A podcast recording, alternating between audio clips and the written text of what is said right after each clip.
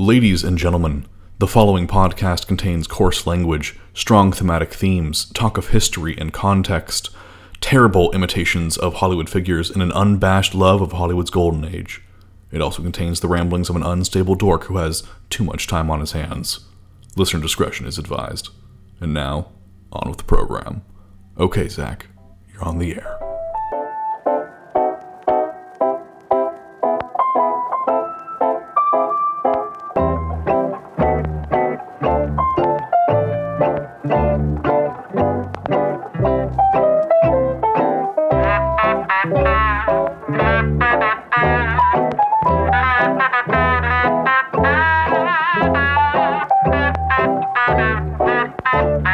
Yesteryear Ballyhoo Review.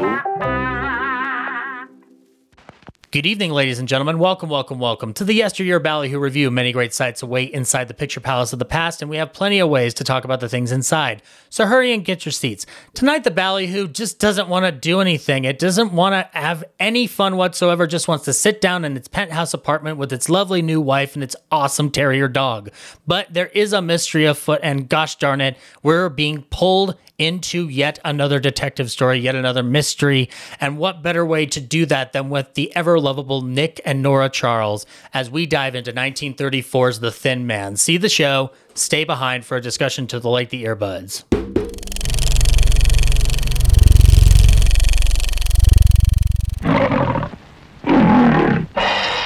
What happens if it isn't Philo Vance? I beg your pardon? Who said that? I haven't seen you since you solved the Kennel murder case. How are you? Well, for the love of... Nick Charles, what are you doing up there? Impersonating a book cover? Shh. I'm working on a case. Don't tell me you've gone back to detective work. I thought you had turned respectable. Didn't you get married? Oh, didn't I? Vance, I married a girl in a million. Hmm. I heard it was a girl uh, with a million. Well, same thing. I've become a California gentleman. I never heard of such a thing. What are you doing here in New York? Well, it seems that Clark Gable is making some personal appearances here, which uh, interests my wife. And there's a very good bar at the Ritz, which is all right with me. So we popped into town to play. But would you believe it? Before you could say Metro Golden Mayer, I stepped right into the middle of a baffling murder mystery, and they put me to work. Well, you poor fellow, you have my deepest sympathy. I can use it. Believe me, Vance, this case is a toughie. It all revolves about a tall, thin man. I was standing at the bar of the Ritz one day, uh, reaching for an olive, when a very pretty girl suddenly popped up in front of me and said, uh, Hello there. Hello. Uh, another glass. How are you? You know, we do know each other. Mm, sorry, we've known each other for years. Aren't you Nick Charles? Huh? You don't remember me. I'm Dorothy Wynant. How is your father? Oh, that's what I came to ask you. He's disappeared. Chris, what are you going to do? That's what I said I'd do. Chris, you wouldn't do that. God, Nicky, automatically... Nicky, put uh, Asta in here with me tonight. Oh, yeah?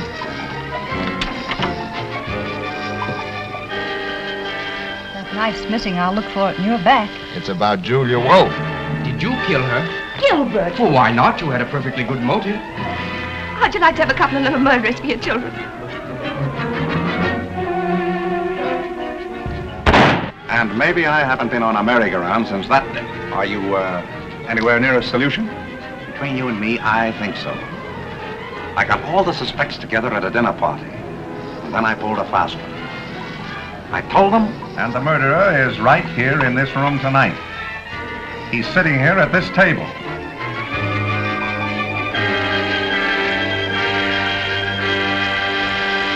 Are you, uh, sure that the murderer is one of that group? Not absolutely. But I know where to find out. Where? Right in there. Now you watch me.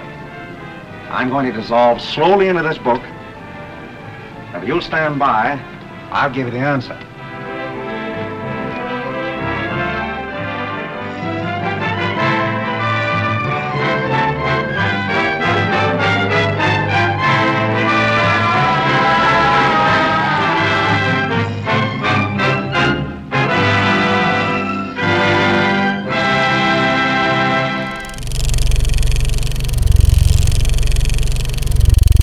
Now that you've seen the show, we will get to the talk of the day. Yes, in nineteen thirty-four, the world of cinema was introduced to Nick and Nora Charles, a screwball detective couple that literally changed the landscape of both the mystery film and the comedy film.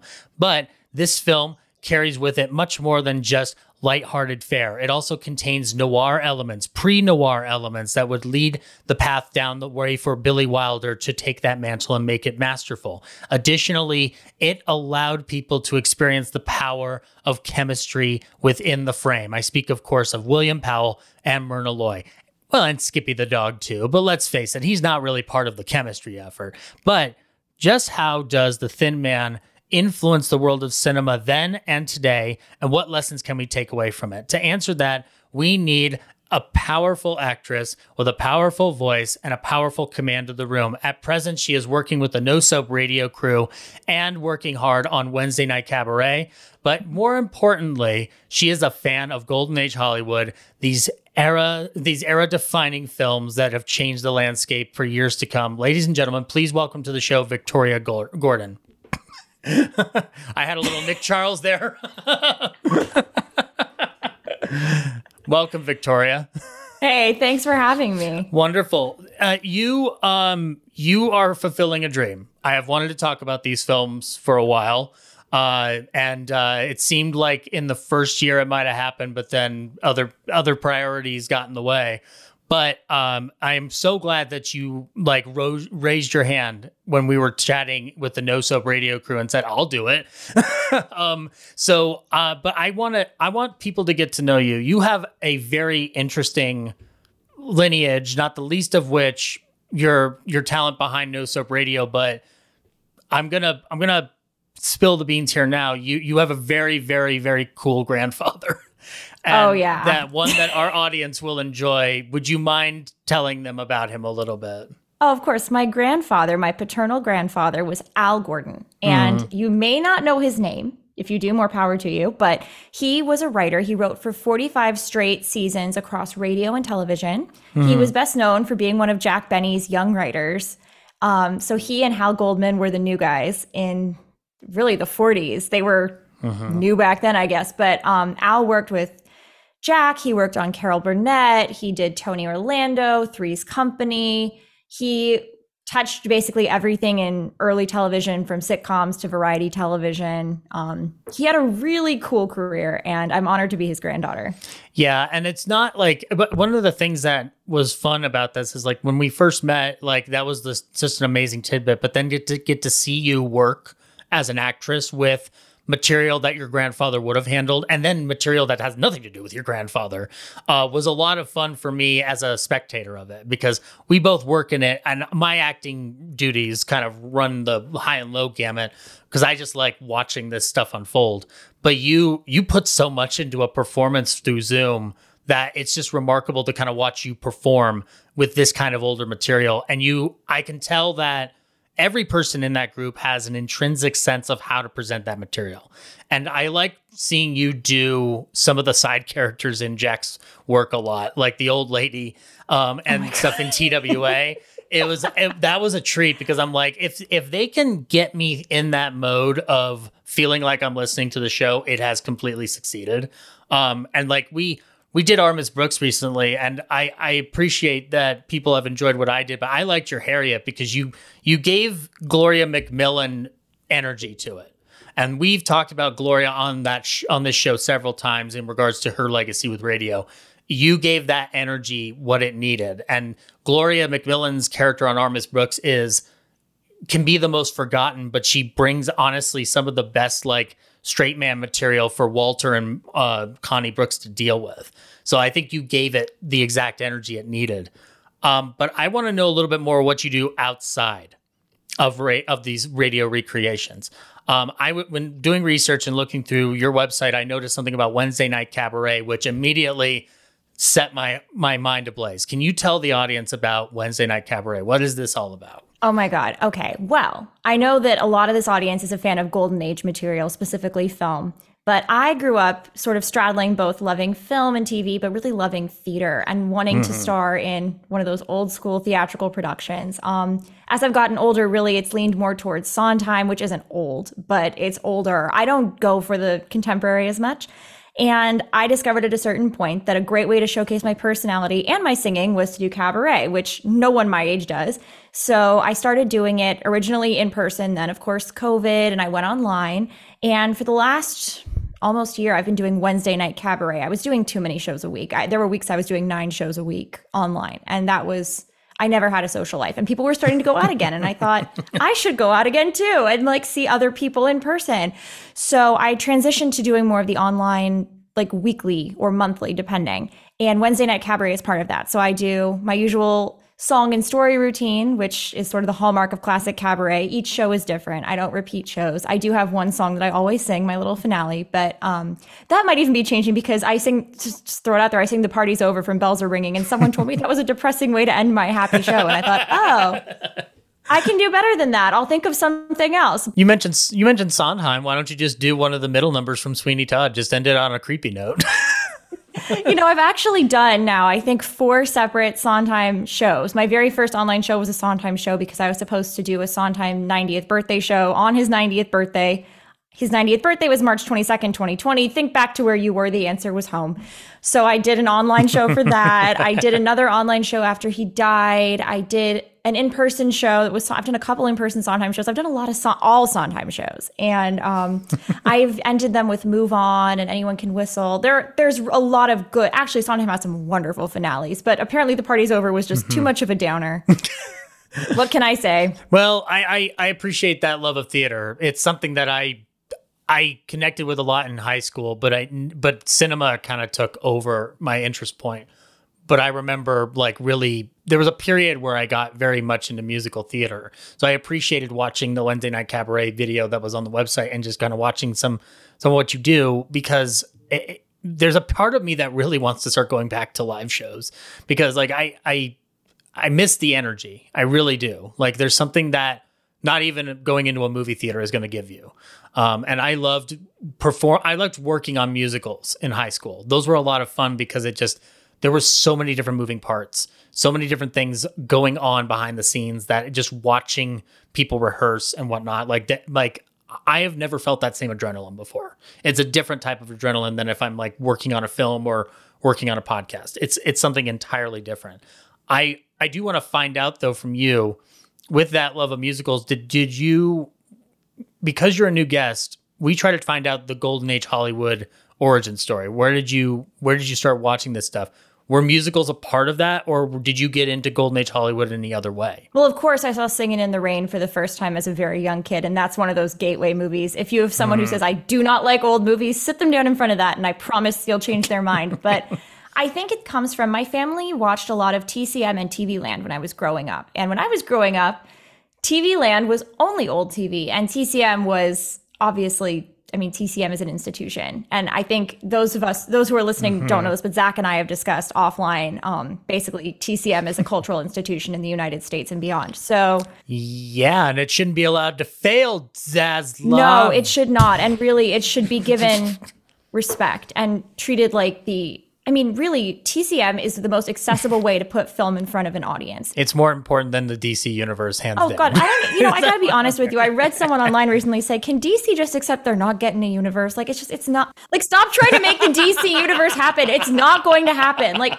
I appreciate oh. the effort, but as we're looking, I mean, audiences can see Marvel is not doing what it used to do. I mean, it's just not. No. I don't know why D C's solution to Marvel is kind of on its decline is, well, we can swoop in. It's no, people are sick of the hero stuff. And I, I appreciate there will always be an audience that will love superheroes. And I appreciate superhero movies. But it, we're seeing a shift. I mean, this summer, the biggest mm-hmm. movies were not superhero movies. Unless you want to call Mario, which is still the top grossing movie of the year, some kind of superhero. Which, if you want to call Mario a superhero, uh, I'll take Mario as a superhero. Yeah, that, that's completely fair. I, I looked at that as like, wow, cool. An animated film made a billion dollars. I that's know. Awesome. Like, it, and it and it is a good movie. I did enjoy it, the hell out of it. But I get what you're saying, like, with the T C, and T C M being a cultural high spot for you. And we talked about this, like it, T C M was something that I had on, like, in sporadicness. I collected, I collect D V Ds as evidenced by the, the mish, the mishmash shelf yeah. back here. But um, but but T C M was instrumental for films, kind of like what we're talking about today, but even like ones that I never thought I would come across. The two big ones are Brother Orchid and Imitation of Life, the mm-hmm. original um, Louise Beaver's version. And those were ones that got me very like further invested in Golden Age Hollywood, despite just buying D V Ds. Like there was a great instant access almost. Like if something's on, just keep watching it. Like it doesn't matter if you st- started it at the beginning. And I like that you have that in your blood, and that that you like found it at an early age, I think is is key, because I think if you find it at an early age, it just sticks with you no matter how long you live. Um, and did it did it did it continue all the way through, or did you have a kind of a break period where you weren't as invested in it, or is it just kind of always been there? Well, it's always been there in the background. For me, T V was such a huge thing, and I think even to this day, T V in general is kind of my milieu. Like I really am into T V history. I still love film, of course. Mm-hmm. So I think it's always been there. I think there are times where I've been more interested in film than T V. Very few mm-hmm. times. Really, it's generally T V for me. Um, and I love, but the truth is, I just think there's such a rich history. And I'm a native Angeleno. That's probably not something, I don't think we've said that yet. I'm a native of Los Angeles. So this is kind of the story of my town. And this is the story yeah. of how my town went from being this little dusty West community to what it is today, which is one of the biggest economic centers in the world. Right. Strike notwithstanding, but yeah. Who'd have thought that a lonely orange grove would turn into a mass production industry? Well, I'll tell you, they did not plan it, and I say this as a firm lover of my hometown. We do not have the urban planning or anything like that, or if you've seen Chinatown, mm. it's it's not fully getting us there. Um, so yeah, it's they, they weren't planning on this, but hey, we're here, we're doing it, we're mm-hmm. striking. It is hot strike summer here in L A, and I don't know when you're listening to this, but as of when we're recording, it is still hot strike summer, and Yeah, yeah, it's just, but it is the origins of my town and how this became what it is. So in addition to being history of society and history of culture, it really is history of my community, which is kind of a cool, it's kind mm-hmm. of a cool bonus for me. I like that you have that connection with community, and this, and the, the this era of film that we're talking about today is very intrinsically attached to the community and how it birthed itself. And I, I love that you have that appreciation, because not everybody does, especially if they're, if they're native, or even if they're coming out there to make it, to make their way in Hollywood. Like not everybody fully appreciates that history. I went to, I took a quick trip to L A um, in February um, to uh, meet with a friend, but also to visit Jack's grave. And I was driving to my friend's meetup, and I went down Hollywood and Vine to the Amoeba Records, um, the new location. Uh, and I just liked looking at the Chinese theater again. I liked looking at the old hotels. Like it, it was not as stressful a drive as I was planning it to be. Uh, and in fact, it was nice to just walk around and look at stuff for like fifteen minutes before I went to Amoeba and dug into the D V D pile. Um, there is such a rich history of it. And this film that we're talking about today, I think, is a testament to star power. And what fueled that town back in that day, if not the glitz and glamour of those movies? And the seedy side, which this um, film also manages to remind us forever. Mm. For all the glitz and glamour, there is a seedy side too. And definitely in the book, a lot more than in the movie. I think it reminds us of that. Well, yeah, Dashiell Hammett's... Uh, I like learning about the history of that man. And if, for people who want for, further extrapolation, I've talked about Secret History of Hollywood. If you're a patron, he is doing a Thin series. He is on part one right now, and it is Dashiell Hammett City. That man had a very interesting life. Actually, a lot of it related to strikes. Like him becoming a Pinkerton detective put him at odds with people on strike um, in different capacities. And then where he took all that information and stuffed it into novels. Um, it, but he he lays the groundwork for something very interesting. But I... Before we get into it, what is your history with The Thin Man? Did you find these early on, or is this a later in life discovery? Okay, this is kind of a weird trivia nugget. Do you remember in about twenty ten or twenty eleven, Johnny Depp announced that he was going to remake The Thin Man, and he wanted, I think... That was going to come up? Yeah, he, I think he wanted Emma Stone to play Nora Charles. It, it was it was the kind of casting mm-hmm. between Johnny Depp and Emma Stone where if you like squint the right way, you can kind of see it and sort of make it happen. And at the time I was like, well, so why are people upset about this? What's the problem here? I do remember that announcement, and I had watched The Thin Man before, but I rewatched it after hearing that news, finally picked it up on D V D. And the I I sort of saw it. I I wasn't necessarily in favor of it so much as I saw it. I understood why they would tap him to do it. I didn't know if it would work because I didn't know if that screwball banter was something people still wanted anymore. That was my impression. I think it could be something the audience wants. I think the challenge is you have these two stars. I mean, if anyone's at all familiar with The Thin Man or any of the Thin Man films, it's very hard to want to see somebody else in those roles. And I say this as somebody mm-hmm. who is a big fan of the book, and there's really only one book. I think there has been a subsequent book that was like licensed. It's it's there's an unofficial one too, like yeah. a prequel. Yeah. Yeah, it's not the same though. I I reread The Thin Man like every couple of years. It's one of those books I just it's a very quick read if you haven't read it. I've read it many times.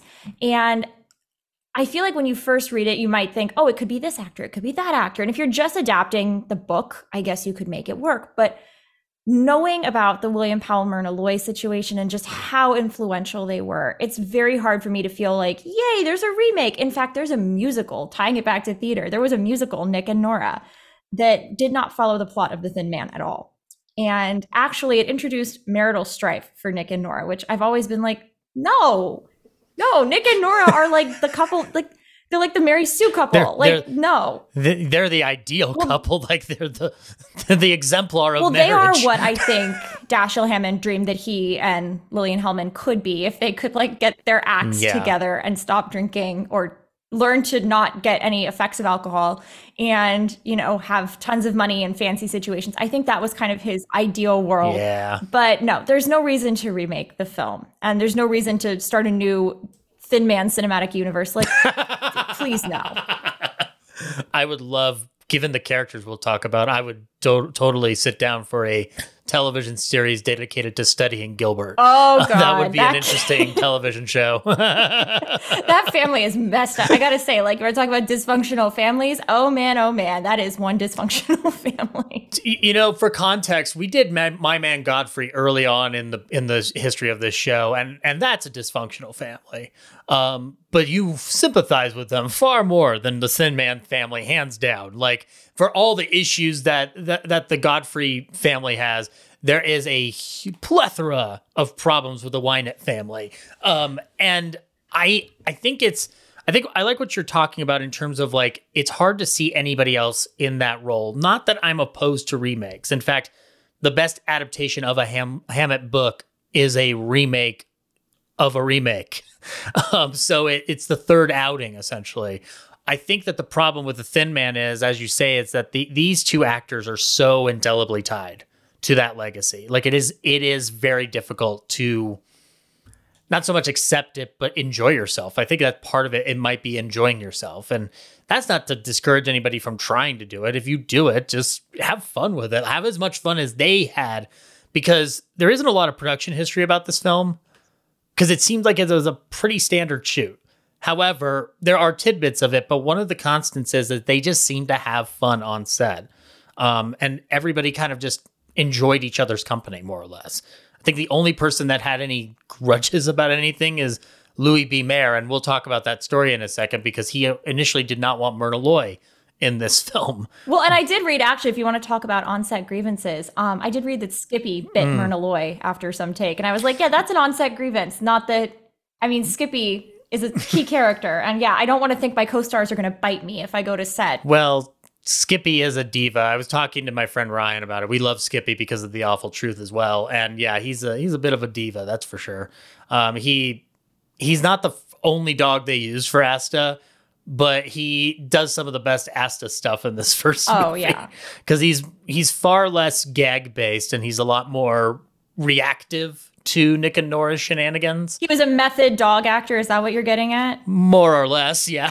Okay. But I will say that learning about where Powell and Loy came from to get to this point was probably even more fascinating than the journey to this film period.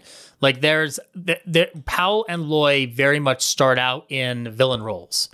Um, they both have a trajectory of playing more villainous characters. Loy, we have talked about before with two silent films where we saw her in those seedy roles. We saw her as a showgirl with a high opinion of romance in The Jazz Singer, and we saw her as uh, another chorus girl of sorts in Noah's Ark from nineteen twenty-eight. Um, and of all the people talking in Noah's Ark, she's the only one that has any charisma in that movie, period. Powell had that similar trajectory. In fact, he was in one of the earliest Sherlock Holmes films as an assistant to Moriarty. Oh, so not even Moriarty, the assistant to Moriarty. Um, but he he found his stride primarily at Warner Brothers, and he had played another detective character prior to Nick Charles. He played Philo Vance. And I was very ignorant on the Philo Vance series until this year. The only one that I knew about was one he is not in, which is the Gracie Allen mm-hmm. murder case. But the Philo Vance, I sat down with the Kettle, uh, the the Kettle murder, uh, murder, um, the the Kettle case murder, and Philo Vance is not as interesting as Nick Charles. He is a fun detective character, but Philo Vance is ready to go. He is willing to drop a vacation to go help solve a mystery. He's willing to put down a book to solve a mystery. Nick Charles could give less than two fucks about solving a mystery. And I think that's what makes him a better character by all imagination and conception. He just doesn't, he is being inconvenienced. By murder. He is. And I think it's so funny how she's like, oh, come on, this is going to be fun. Let's do this. And he just keeps saying, but we're on vacation. Yeah. No, I'm like, there's a, a dead person. I, I don't know. I've always found him to be a really interesting character, Nick Charles, because he's such a reluctant, you know, they talk about reluctant heroes. He's such a reluctant hero. He's basically mm-hmm. dragged across the finish line. At a certain point, he's like, okay, fine, just let me figure out how this ends. And then please, I'm going back to my vacation and my drinks and my wife, and I don't want to hear any more about any dead people. If somebody dies, like, that's on you. But I think it's interesting you bring up the villain thing, because after you mentioned that to me, I was thinking about it, and really, given who Nick and Nora are and the way they are presented as characters, I think it would have been weird to have your conventional, like, ingenue and dashing leading man take on those two. Well, first off, Nick should never be a dashing leading man based on no. the books. Honestly, William Powell is, like, way too good looking. He's kind of a wreck, he, but that's yeah, a character. He's like this yeah. old, not old, but he's older. He's married to this much younger woman. He does not care. Like, his does not care attitude applies to his entire life. Mm-hmm. But I think having them come from the sort of world of villains and the sort of, you know, wittier, sharper, more sophisticated world than, like, you could not have taken an actress who was playing farm girls who fallen backwards into marrying princes or something. You had yep. to have somebody with that villain background. And in the case of Nick Charles, you had to have somebody who had just endless charisma and yet at the same time didn't have to do anything to make you interested in him on screen. Like, he didn't have to, he can't be someone who has to go save the day for you to want to root for him. And I think coming from the villain world gave, honestly, gave Van Dyke really just like a blank slate to mm-hmm. create interesting characters and really go for that dialogue, because that was the whole thing about the movie. They didn't care as much about the story as they did about just getting those snappy lines in between Nick and Nora. So I think that was a good call. And that there is a unconfirmed story of production. And what I mean by unconfirmed is I found it while doing research, but I could not find a source of, like, what book did it come from. I don't not believe it, but I want to stress up front that there is no cited source for this. But there is a story about that first scene with the cocktail shaker, where they are essentially, like, they are planning to film, and he says, just run through the scene while I check on lights and sound. And he had James Wong Howe, the cinematographer, by the way, one of the earliest Asian American cinematographers. Uh, he, um, he had him do it. The camera was rolling, and it's that wonderful trick of don't tell the actor you're filming. Um, and they got they got what they wanted out of it. And he said, perfect, we're moving on. Because one take Van Dyke is uh, is quite a treasure. And that might sound like a detrimental quality given the way we'll make fun of Clint Eastwood from time to time. But props to both of them. They figure, they know what they want. They are not here to be choosy. They're ready to just shoot. And given the production schedule on this, they needed to hurry up, because this was only an eighteen, sixteen to eighteen day shoot, depending on who's telling the story. Um, and I think a lot of that had to do with Myrna Loy's involvement in the film. Um, uh, this is coming from Myrna Loy's memoir, and I want to read this real quick for you guys out there and for Victoria.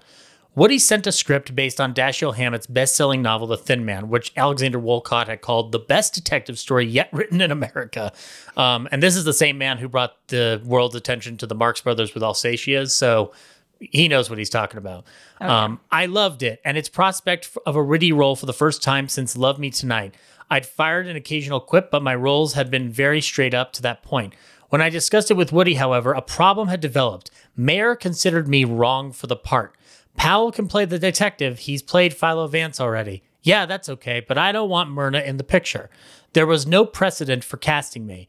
Oh, they had a terrible battle. She's all right, Woody insisted. I've pushed her in my pool, which he had. That was his test, and apparently I'd passed, which... It wasn't, yeah, he, he shoved her into a pool. Oh, God. Not a great story, but okay, no. Whatever.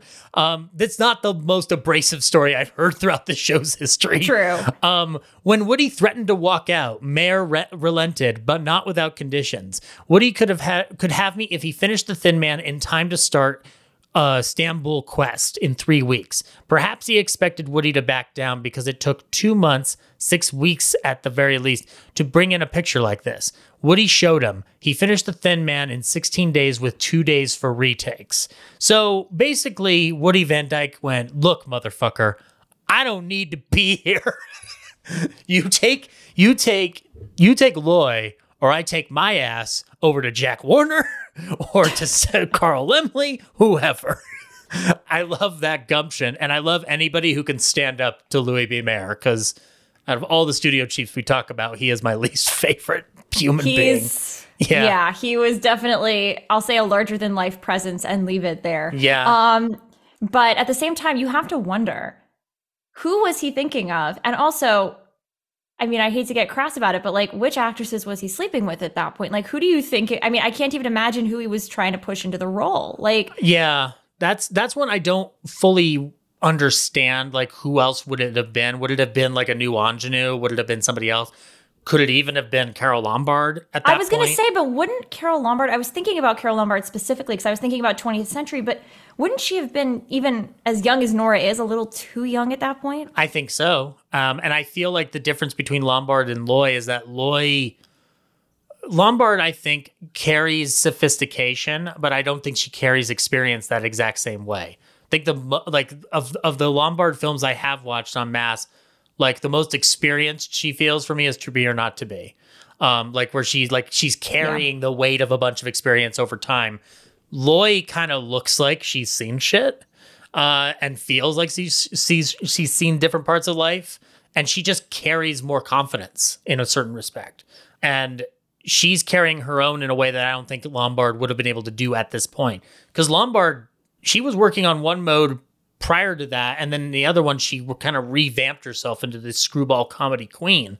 At this time, I don't know if that's in her cards or not. I don't know that it was. I was thinking about, specifically Carole Lombard, actually, is one I thought about. The other one I thought about, but the timing wasn't obviously right, would be Veronica Lake, but that would have been a different time period altogether. It's just at this time. That would have been I, in, that would have been interesting from the from what you see in, of her in uh, Sullivan's Travels. Um, and yeah. just, and she does carry a lot of experience with herself in the noir films that she did with Alan Ladd. Um, I agree though, like it, but obviously it's too late of a situation. I would have thought Irene Dunne might have actually made a comparable oh. substitute, but she didn't really get her, she didn't like, she, she wasn't blowing up at the, in, as big in the same way. And she would have been at the wrong studio. Um, and in fact, like Showboat's really what pushes her like further into the stratosphere along with Cimarron and stuff before that. But I don't think that that was, Screwball wasn't her shtick at that point either. She didn't do like st- once she starts working with Cary Grant in The Awful Truth, that's when she starts getting more of those roles. Um, and I I don't know if who anybody who could have played Powell's part either. So I think it's a simple case of Woody Van Dyke made the right call and just knew intrinsically. Like, oh God, yes. I don't know of any other way to explain it. Like part of part of this is just like kismet more than anything else. It has nothing to do with like market research or like testing things out to see who likes who and whatnot. Like this is just now stick these two people in here and just shoot. But he had a reason to feel that way because he had directed them in Manhattan Melodrama, um, mm-hmm. which in fact, there is a fun little story about uh, the lineup of this, which is Powell's final film for Warner's would be shot in February of nineteen thirty-four, but it would not be released until after Manhattan Melody, Manhattan Melodrama and The Thin Man were already in theaters. Um, oh, wow. So they took their sweet ass time editing that. Around the time for, uh, around the time the prep for a loan out to Warner's um, or to M G M for The Thin Man, the production delays of The Thin Man allowed David O. Selznick to scoop him up for Manhattan Melodrama, which would be f- his first outing with Loy, along with a slew of other uh, noted actors like Clark Gable. Um, but uh, that outing and their interaction is their real first connective tissue together. Um, mm-hmm. And that, and all it took for Powell to finally break free from Warner's was a sixteen thousand three hundred thirty dollars check uh, to Warner's to buy him out. So I think M G M made a wise investment, uh, to say the absolute least. Um, oh, yeah. Uh, but when they get this film underway, uh, actually, a lot of the stories about filming really come from Loy herself. Um, her memoir is incredible to read. She is very, very candid. She is not afraid to to uh, give some honesty uh, in a way that I don't feel every Hollywood memoir from people in that time t- seem to. For context, Bessie Loves is very, it thinks it's smart. It's not as smart as she thinks she is. Um, but I love that Loy had a little bit about filming her entrance. She said, I was supposed to stroll in looking very, uh, very chic, loaded down with packages and leading Asta on a leash. Can you fall? Woody asked. Do you know how to do a fall? I said, I've never worked for Mack Sennett, but I'm a dancer. I think I can do it. I would have done anything for Woody because I was devoted to him. You just trip yourself, he explained, and then you go right down. He put a camera on the floor, a mark where he wanted me to land, and we shot it without any rehearsal. I must have been crazy. I could have killed myself, hey. But my dance training paid off. I dashed in with Asta and all those packages, tripped myself and went down, slid across the floor and hit the mark with my chin. It was absolutely incredible. You don't see that in the final film. Like, you see a good no. chunk of it, but the, yeah, having your chin hit the floor, that gave me the shakes immediately. I know. Um, and uh, the she also had a little bit about the um, uh, the reveal scene at the end. Before we get into the plot, I do want to bring this up. Filming went like a breeze because we loved what we were doing. Again, another key point. The only problem came when Nick Charles discloses who killed uh, who. Who killed Cock Robin, as she points out to it in the in the book. Poor Bill complained loudly that he had to learn so many lines while I just gave him those knowing Nora Charles looks every now and then. Everybody sat down for a long dinner table. Waiters served oysters on the half shell, and Bill began unraveling the plot. After a valiant try, he groaned, I don't know what I'm talking about. But Woody didn't care as long as it kept moving. So we'd begin again, and those oysters would reappear. They wouldn't bring out fresh runs, and under the lights as shooting went on, they began to putrefy. Ew. By the time we had finished that scene, nobody wanted to see another oyster. I think that's my favorite we were doing this too many times story I, I've ever heard. Like, because set food, like you've been on a set, like, and I've given out set food when directing. Yeah. You are, you, you, I've made like um, the last short film that I did, there was enchiladas and I had to fi- ba- bake like five of them because I'm like, I don't know how many takes we need. So we're baking five sets of enchiladas here. Um, but that that if it sits out for too long under any form of light, I don't care how hot it is, but especially an M G M light, man, I'm I'm going to be puking in the bathroom later on. Yeah, no. Ugh. No, that's the thing is there's that. But also, honestly, the thing that's so hard to conceptualize as a contemporary audience member is when we think of book to film adaptations today, mm-hmm. we think about the book comes out. It's probably already been purchased by the time it comes out, but it yep. takes time to get from book to script to film. You're, it is expected, if not required, that the actors read the book. The timeline on this was so tight because they... Mm-hmm. Bought, I believe the film rights were purchased before the book came out, and the timing was such that I'm not convinced the actors read the book. Probably not. You're not far yeah. off. They they had technically the book was issued through Redbook um, as like publication through Redbook oh. in December of thirty-three, um, and then Wolcott gave his review on his radio show. The film um, Film Daily cited that the novel was acquired on the twenty-fourth of January in thirty-four, but Film Daily, and I've noticed this on Variety as well when doing Jack Benny research, sometimes they get a story a couple days late. So it's not out of reason, but I don't think even with that, I I agree with you. They probably didn't have time to read this book. All they could do was rely on a script by Francis Goodrich and Albert Hackett. And Albert Hackett had a great thing to say about the writing process. Neither of us had ever read a mystery story, so we didn't know what to do. Oh, God. And Van Dyke said, I don't care anything about the mystery stuff. Just give me dive scenes between Nick and Nora. Forget about the mystery. Let that come in when you want. Which you gotta love, considering that it is a mystery film. You gotta love that they're like, oh, mystery, don't worry about the mystery. We'll get to it, don't worry. We can jump into the plot on that front, because I, I told you that the plot description would not be that hard to do. Basically, we are dealing with Clyde Wynant, a scientist, who finds out that his daughter is about to get married, uh, Dorothy Wynant, and he goes to collect bonds that he got as a wedding present and discovers that the secretary has absconded with it. And he threatens to call the cops. She says she only has twenty-five thousand of it left. So he goes out to find the person who he thinks it is. And we do, I will point out in shot selection, that shot of him walking down the street, um, lit to look like a thin man, like that, that overarching shadow. Fantastic. It's one of the, one of the things I love about The Thin Man is that, unlike the sequels, this movie does attempt to be a seedy mystery story in tandem with the screwball comedy. Well, and don't forget, I think it's so important. It's easy to forget. The Thin Man of The Thin Man is Wynant. It's not Nick. So having that moment where he's actually represented as the Thin Man is like obvious, like not obvious, but just it, people forgot because they got so into it that the next movies were all called The Thin Man too, even though they probably should have been called Nick and Nora. They definitely didn't have their marketing strategy down really quickly. They just remember like, well, the book, the book title, just use the book. Like, where's Greta Gerwig when you need her to come up with a cross-promotional strategy that will have everyone in the world talking about your product? Um, yeah, no, they definitely did not do any favors. And also the other thing to keep in mind is in the book, Nick is not described as a thin, dashing, debonair young man. So you're not, William Powell is part of the problem. As much as he's fantastic in the role, him being, you know, a relatively slender man is yeah. part of the problem. Oh, and don't confuse it with Slender Man. That's another one that I would say. It's not the Slender Man, it's the Thin Man. But, I would, um, I would yeah. totally watch Nick and Nora fight the Slender Man, though. That'd oh, be amazing. God. Please, let's have that movie. See, I want to see that, not another remake of the book. I want to see... Nikki, there's creepypasta out there in the city. Well, that's fine. Just let them deal with it on their own. Uh, Guild got it. Lieutenant Guild is on the case. like oh, that. Actually, by the way, there is another important factor in this story, which is... Nat Pendleton. I love Nat Pendleton when he pops up in anything. He is a great looking lug who yes. I will always maintain is basically Josh Brolin in the thirties. Um, if the if, oh Avenger, my God, yes. if the Avengers was made in the thirties, he would be playing Thanos. Not even a question.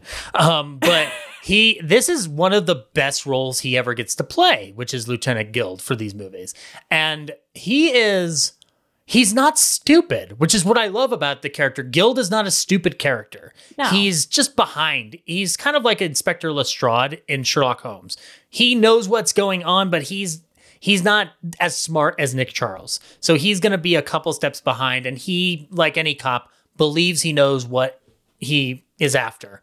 It's similar to Barton McLean in the Torchy Blaine series um, with Glenda Farrell. You know, Steve has the right idea, but Torchy's like about two steps ahead of him. Um, yeah. And, but that Guild comes into play a little bit later on, but when Wynant goes missing, that's when we really start getting the Nick and Nick and Nora scenes. That entrance about doing different dances for different uh, drinks is the best introduction to a character you could ask for. You see, Nick, the important thing is the rhythm.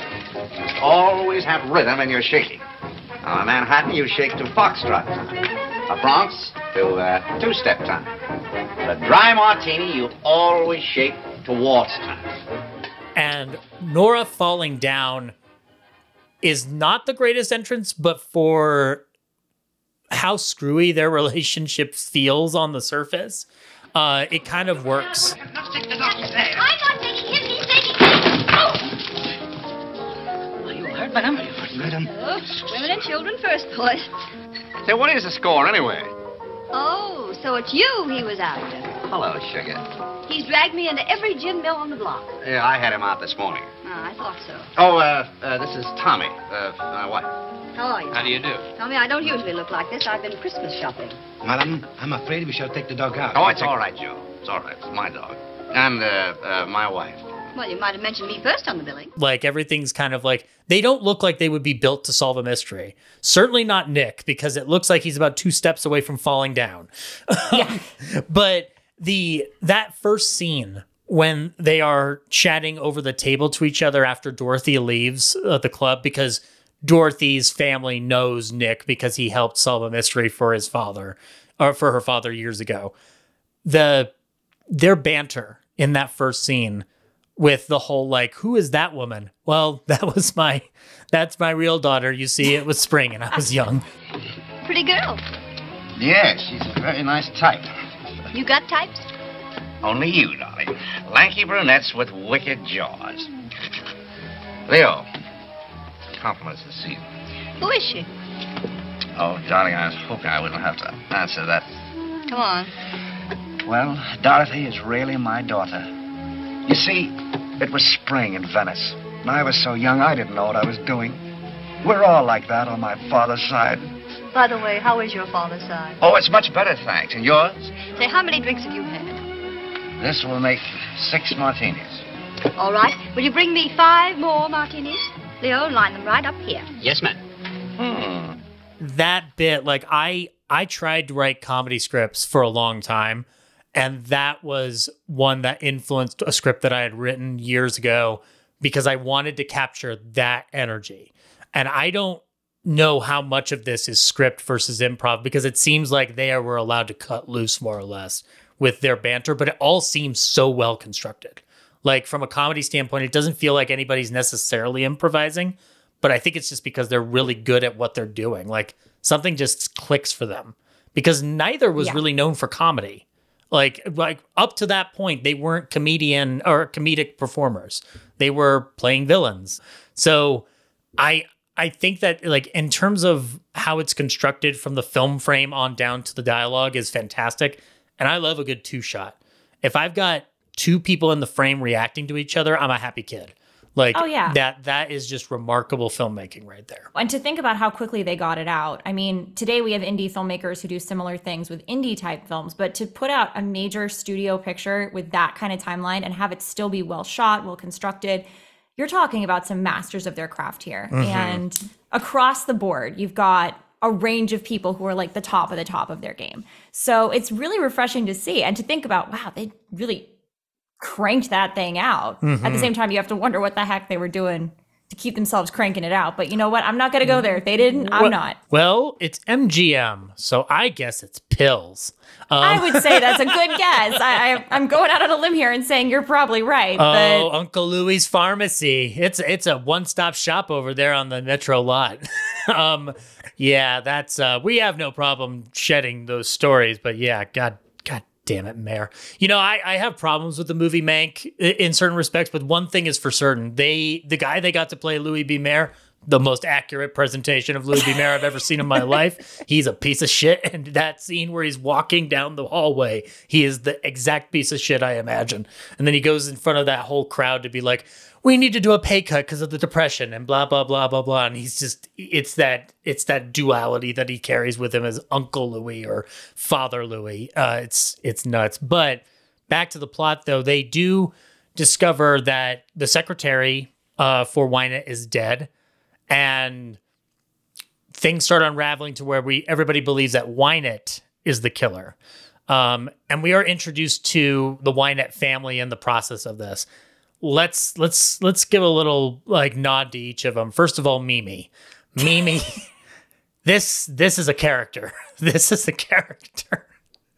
She's she uh she only wants money. That is not even in question. The thing about Mimi is, because if we use this as kind of sort of like a template for noir, she's kind of setting up the future femme fatale, but mm-hmm. she's like bad at it. Like she's like not good at it. She's like ten years past her prime for that. Mm-hmm. And she doesn't get that. Like to her, that has not clicked in yet.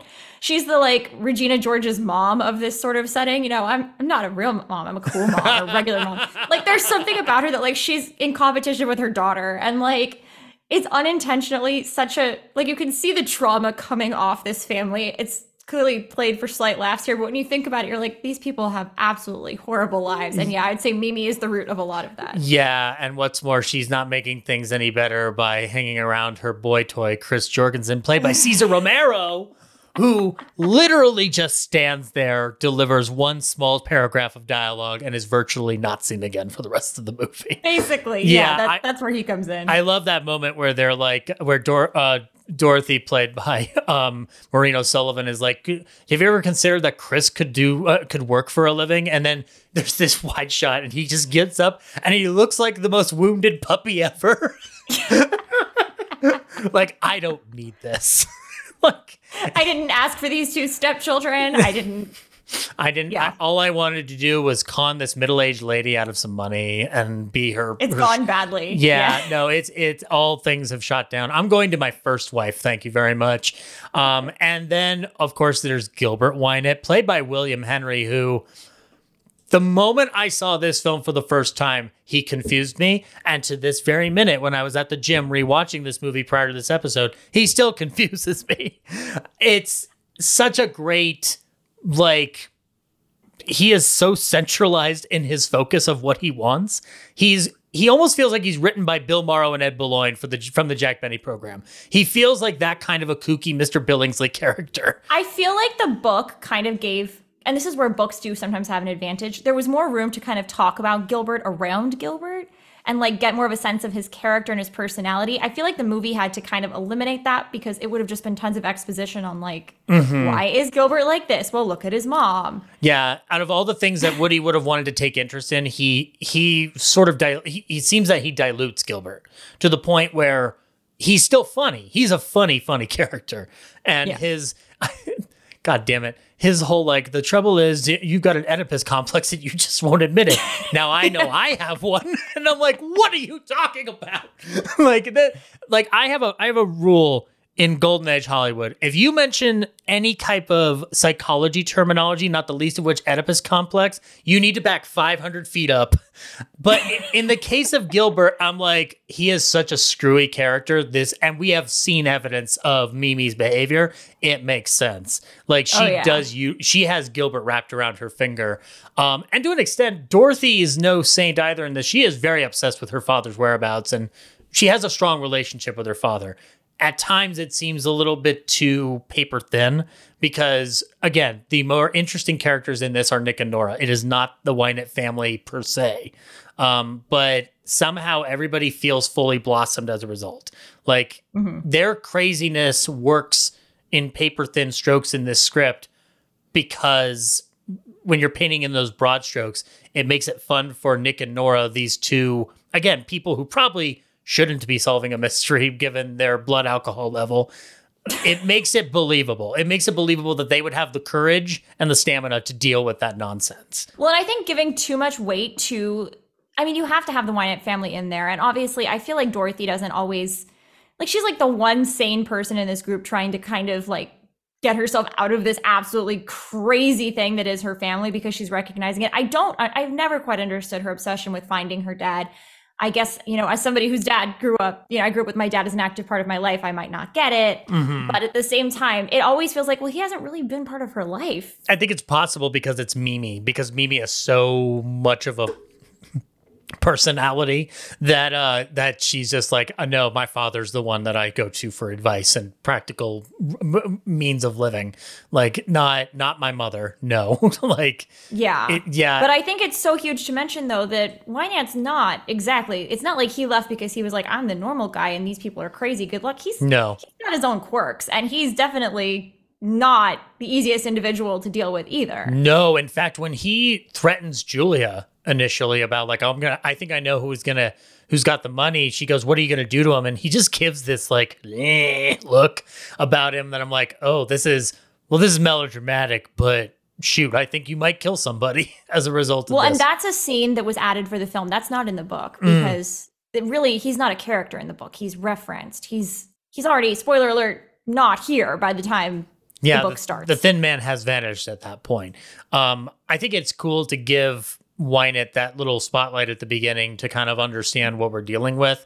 And again, I'll never, I'll never down that shot of him walking down the street. Like, that's just such oh, an yeah. indelible image. But this boily boils down to Nick and Nora, or at least Nick, is not going to take this case. All right. he cares about is it's Christmas and I'm going to have a party with all my convict friends. Um, and um, Victoria, one of the reasons I love the Thin Man series has to do with a very simple premise. The convicts that Nick gets put behind bars love him so much. And like, I, I'm a, like in my later years, I'm a big, big fan of like heartwarming material. That love between the convicts and Nick is so fucking beautiful. Like they, he has this like, and they're, and they range the gamut. Like some of them are like seemingly violent and some of them are just petty f- fucking thieves. But the one that I love the most is when that big, big guy yeah. is crying and he's like, I want to call my mom. Uh, I, I like to telephone my mother and wish her a Merry Christmas. Well, why don't you? Well, I, I haven't got any nickels. Oh, forget the nickels. There you are. Right there. Go ahead. Thank you. Have a hunker? I'll have two hunkers. Hello. Give me long distance. I want to want to talk to San Francisco. Because I know he doesn't, he's like trying to move on with the party, but it's just like he took the time to tell him, no, use my phone, please. It's Christmas. Like there is such a heartwarming essence to these characters. And I think that I would, I'm sure I'm not wrong in saying, like, I think that's one of the reasons why you can even have them carry a series after this point. Like Nick and Nora aren't cynical. Nick is... Nick is like cynical, but it's not his overarching trait. Nick is jaded. He's yes. seen everything. So I wouldn't even go so far as to say cynical. He's just, nothing's going to surprise Nick. No. But Nora is clearly this sheltered girl who's like, this is so cool. Like she's the mm-hmm. kind of person who'd be like, we're going to the bad part of town today. Like we're going, you're yeah. like, no, you don't, that's not a good thing. Like, don't celebrate that. But we're going to yeah. Crime Alley. Oh, my friends Thomas and Martha are with us and their little boy Bruce. And we're gonna take Daddy's limo. I mean, it's like she's she's so innocent in that way, which I find so interesting because she's just she's young. She's twenty-six. She's sheltered. Mm-hmm. She's always she comes from this wealthy family. Clearly, she is a massive rebel because she's married to Nick, who is anything but part of this world.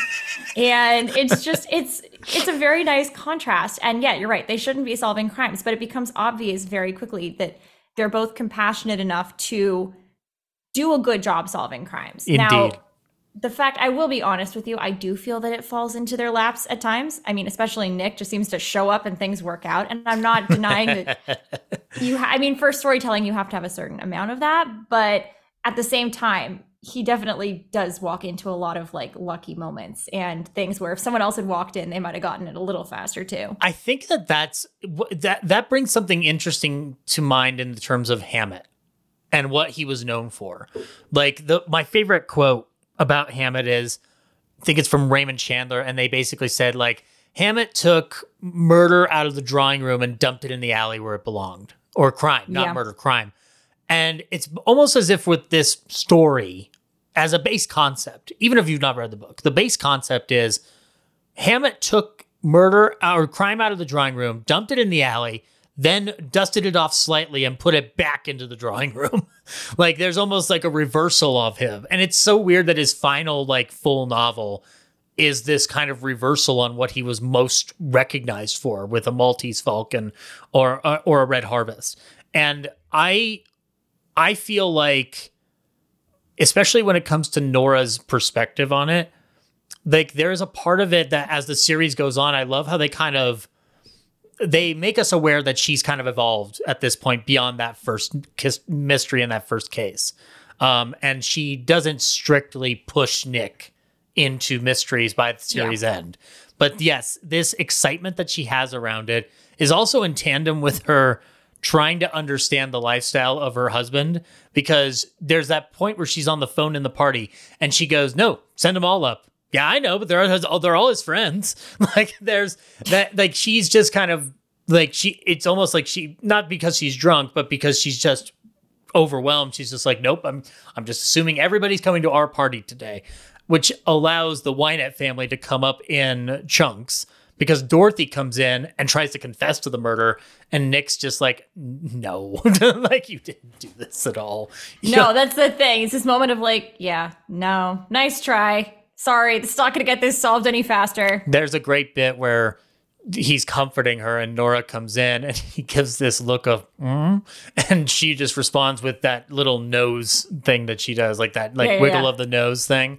Uh, and then Mimi comes in and he takes her into a postcode bathroom, um, which, by the way, it should be pointed out that this film is made like about a like the real the year that the movie that the code is starting to really get its teeth. Yeah, I was going to say, it's like right in there where I have a feeling if there had been a longer production timeline, there would have been a lot of back and forth over, can we get away with this? I think at this point they were like, let's just get away with it. Let's not waste our time. There is a there the there is uh there are two lines in this film that the censors strictly objected to, um, which we'll get to one of them pretty soon here.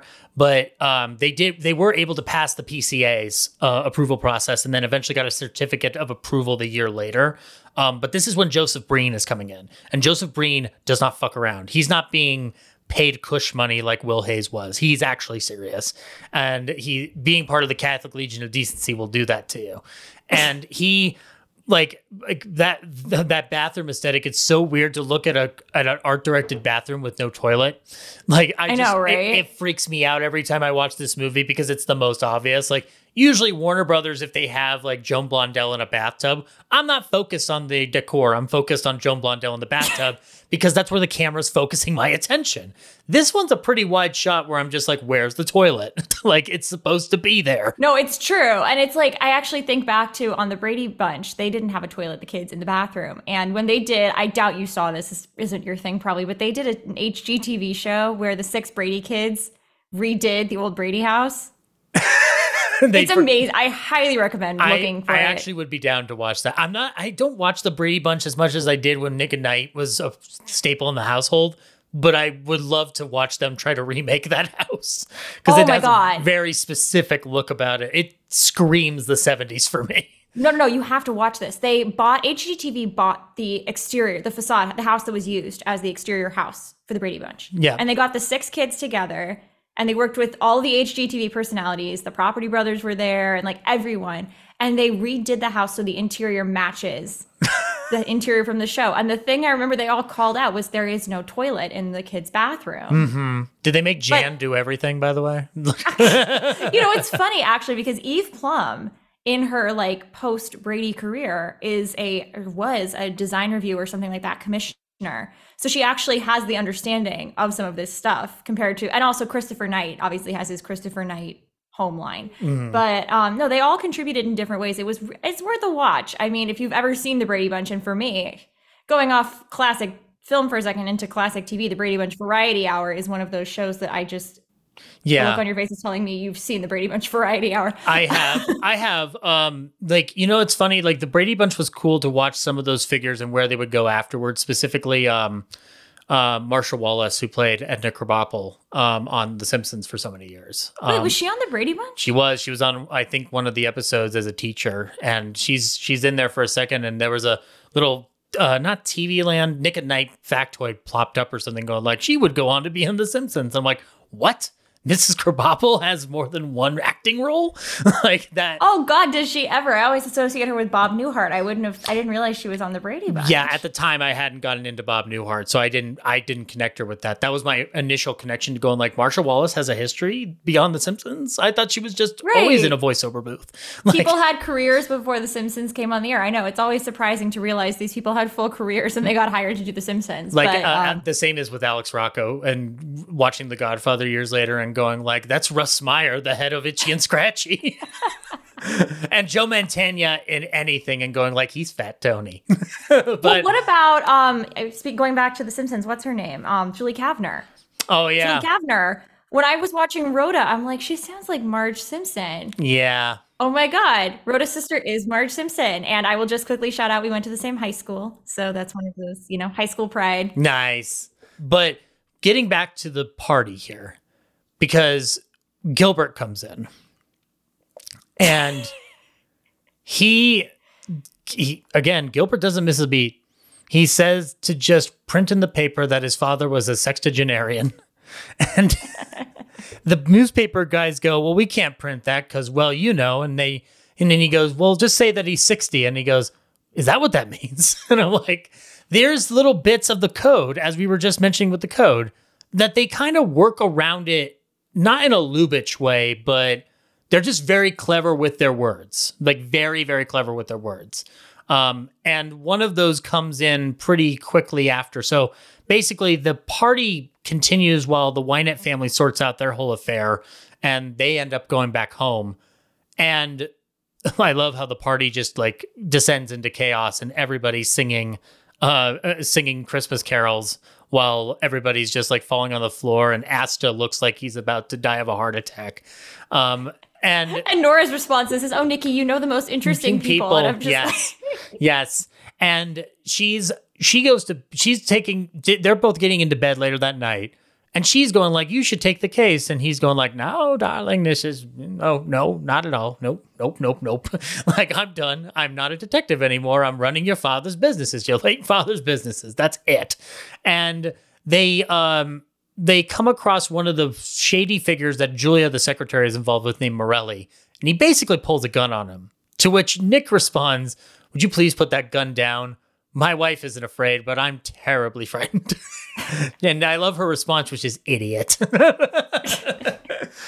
And they get him socked out, but not before Will Powell has to punch Myrna Loy in the face. I know, that always her. Is one of those moments you're like, that, that's protection. Get yeah. yourself a man like that. Yeah, it, it is. It, I remember the first time I saw him, I'm like, oh my God, he punched her in the face? Like, yes, it, it is to protect her, but I'm like, he punched her in the face. Um, and that's another, like, area in Myrna Loy's corner is, like, she knows, like, the game that she's playing, which is, like, I am a rough and tumble sort of gal. Despite the ignorance, Nora isn't stupid. Like wow. she's she's naive but not stupid, um, and in fact, much of her responses lay into that, especially the way she can bat back at, at Nick. Um, and one of those comes up when G- Lieutenant Guild and the police show up to take Morelli away and to find out, are you on this case or not? Like, why does everybody keep asking me? I'm not on the case. And he goes through a different series of lines, and one of the cops looks for the gun. And she goes, what's that man doing in my drawers? And yeah. Nick Charles does a spit take and does this shocked look of like, oh, you said a bad word. Um, that's one of the lines that the censors objected to. Not the following line where Guild is investigating and asking them questions. And he goes, you got a pistol permit? No. Ever heard of the Sullivan Act? Oh, that's all right. We're married. Like that, that one got right past them. But drawers, like that's, the code is fucking stupid. They, they, they literally looked at such a weird, like, toss-off line and said, that doesn't matter, but ruffling through my drawers, oh, that's a no-no. I'm like, the one, the other one's worse. Like, I don't understand the code. I never will. It is funny to think about what they approved of and didn't approve of, especially when it comes to horror films, because they let The Black Cat from nineteen thirty-four pass with flying colors. um, like everything in that film is wrong. um, That's the thing is you think about even to this day, honestly, I still don't think we have a grip on how to censor and avoid certain content. I mean, we've talked about, you and I haven't, but in general, society talks about how violence can get, a, you can have a horribly violent film with murder left, right, front, and center, mm-hmm. and have a P G thirteen rating. But if somebody like even thinks about sex in the film, you're mm-hmm. getting an R rating. And it's yep. just, we've never quite figured out how to balance out what people should and should not be saying. And I get why there are film ratings. I'm kind of of the attitude at a certain point that like, given how hard it is to go to a movie today, people know what they're going to see when they go in. You you can't just yeah. walk into a theater anymore. Having worked in movie theaters, I know why they have to do it because they are in a they have an alliance with the National Theater Owners Association and the M P A A, so they they do it to not run into a problem. But unrated films come out here, left, and there. the The way they handle Nick and Nora though is interesting because there seems to be a a, a logic of thinking that their marriage as a story point wouldn't even work either because they're very candid and they're very upfront and they don't mix, mince words. Um, and in a lot of ways, like it feels like that based on what they are as a couple, that the code kind of had to acquiesce to, like, well, this is just part of this story. Like, because they weren't impossible to work with. They would work with you on the scripts. And there's a lot of times when they would just say, you're taking the risk, it might get cut in the South.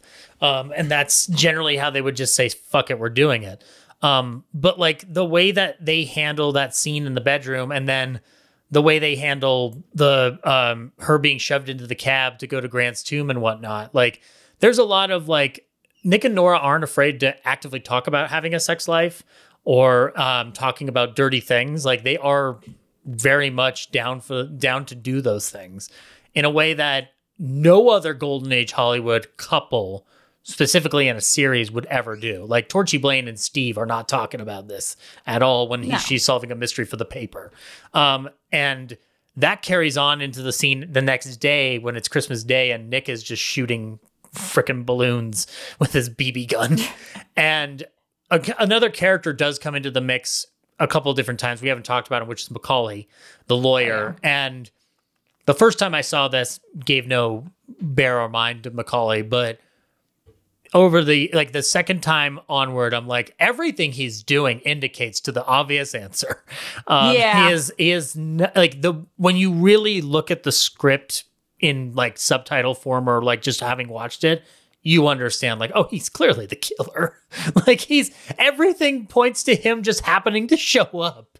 Um, and that's why I think it's similar to what we were talking about. Woody didn't care about this mystery plot. Nobody did. What Woody did know how to do was how to shoot it. Because as soon as they start investigating the mystery, we start getting a lot of, like, art direction that indicates the seedier nature of the city. And a lot of it starts with when they go to meet Nunheim, Nunheim um, at his yeah. apartment.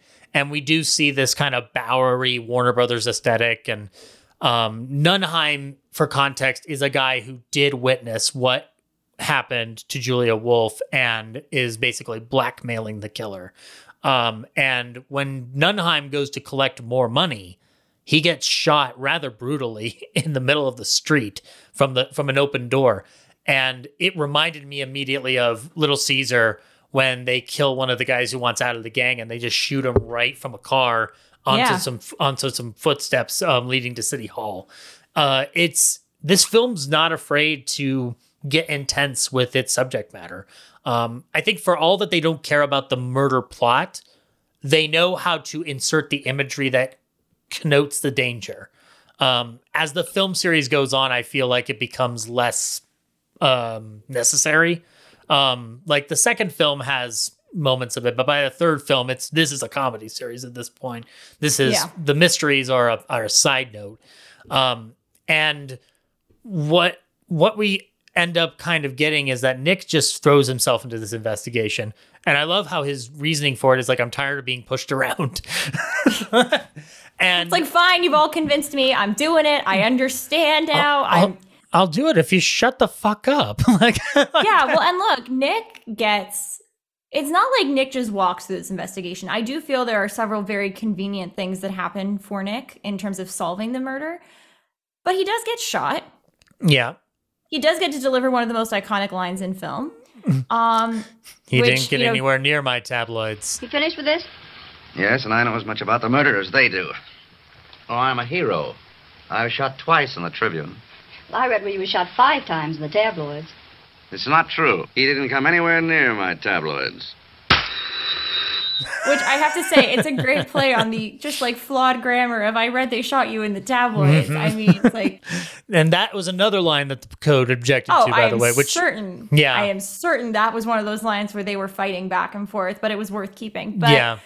at the same time, he does also recover from being shot insanely quickly, and like I mean, this whole story takes place over like several days. It's not like this is weeks or whatever; it's days. So well, to well, go from you have to remember, Nick is secretly an X-Men. This is something that they didn't tell you because we haven't seen the origin issue yet. But right. Well, and that's the thing is it really is an idealized version of what Hammett could have been if he could have gotten his life together. Because yeah. it is, in a lot of ways, the character is very autobiographical for him. And of course, he's got his sidekick, his, you know, woman with him. And they had this, my understanding is this is the kind of dialogue they actually had. Mm-hmm. Um, but again, they just could not get their lives together. And somehow he still felt that making these characters crazed alcoholics who yet managed to be productive alcoholics is I don't know. Somehow I feel like the thing I might have cut is some of the alcohol. If I were trying to idealize my life and that was my circumstance, I might have said maybe without alcohol, these two could really just like change the world. But you know, hey. it's, you know, it's funny. I've I like when I did drink and I would watch this film, I would think I could be as suave as that. As I've gotten sober, it's allowed me to be far more in line with how Powell performs it by comparison. I am not saying I'm as suave as William Powell. That's fucking impossible. But like that, that, that is one of those things of just like, if you did cut out the alcohol, yeah, like they would, they'd probably solve world hunger at that point. Like they're both very capable and dedicated in certain respects. At least Nora would be like, come on, Nikki, let's solve world hunger. No, no, I don't want to. No, I'm just going to sit right here and shoot balloons. Um, the, I that that energy and drive that Nora gives, by the way, I love that she when she gets shoved into the cab and he tells her Grant's tomb to the to the cab driver.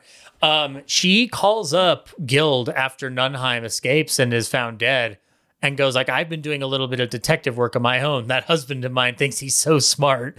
And, and it, it, again, it's part of the whole relationship that they have, but he gives this knowing look of just like, oh, that's adorable. Now let me screw with her for about five seconds. Um, and like, I love that dedication. Like she is trying to get actively involved in the mystery. Um, it's sort of like the, like, it's sort of a prototype for Rear Window when Grace Kelly decides to get involved in the murder across the street. Um, oh, and, yeah. and there's a dedication and drive to it, but you do see her start to dwindle in, uh, in curiosity and more become protective of Nick, because when he goes to investigate Wynant's laboratory, which by the way is shot like a Universal horror film that isn't trying. That's a good comparison. It, yes. Like the opening shot does look like the entrance to a Frankenstein movie if James Whale didn't get, didn't give a shit. And um, the he is going to prepare to take Asta for a walk, but he's clearly got burglar's tools. Um, at one point, he she pulls a gun out of his pocket and goes, "What's this?" And he goes, "Looks like a holdup." like, um, and she starts showing genuine like, "Don't get killed! Like, please don't don't do this! Don't die!" Nick, I won't have you going down there. Hey, it was you that got me into this. No, I know, but this is different. He's a crazy man. He might kill you. He won't kill me. I've I got Asta to protect me. All right, go ahead. Go on, see if I can. But I think it's a dirty trick to bring me all the way to New York just to make a widow of me. You wouldn't be a widow long. You bet I wouldn't. Not with all your money. Hmm. So, well, any port in a storm. Goodbye, sugar.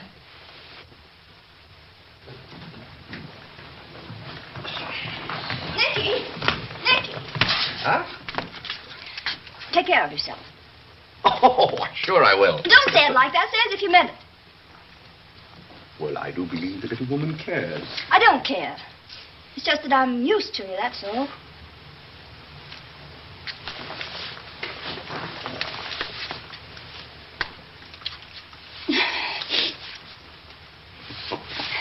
If you let anything happen to him, you'll never wag that tail again. There's something about Nora is that she shields how she actually feels through humor, which I think is a yeah. very relatable thing that anybody can deal with. And that's why it works well in scripts. And her line is, uh, she goes like, d- d- take care of yourself. Say it like you mean it. And he goes, well, I do believe the woman cares. And she goes, it's not that. I've just gotten used to you. That's all. and uh, and then also her threatening Asta, like, if you let him, if you let him die, you're not going to live. And I'm like, oh, fuck. The well, stakes you know, are real. I think with Nora as a woman and as a woman living in this sort of summer of femininity getting embraced with Taylor Swift. And, you know, you and I have discussed offline Taylor Swift and the Barbie movie and sort of this current, like, it's okay to be into girly things moment. I feel like Nora is a character who was in some ways a victim of her time. Not that Nora mm-hmm. didn't clearly live a full, lovely life as a character, but if she had been allowed to take charge, like if she had been given the opportunity to be the main investigator or to have a career for herself, women like Nora have changed the world. And yeah. it's pretty incredible to watch and to think that Nora is pretty much relegated to the role of supportive wife, curious wife, you know, Mm-hmm. Nick gets to take the lead. I mean, admittedly, he has detective experience. I'm not denying that Nick was highly capable of doing this. Now, but- I did my Jedi training. I went through the courses. I met with the puppet. like, there, you're right. There is this, like, there is a sense of, like, if if the ascetic wasn't drawn to where she is inherited, well, has inherited wealth, and that she and Nick are supposedly supposed to be living a docile existence, that she would have had a lot more hitch in her step to just do things for herself. And then meeting somebody like Nick would feel like meeting an equal rather than somebody who's above that line in terms of society.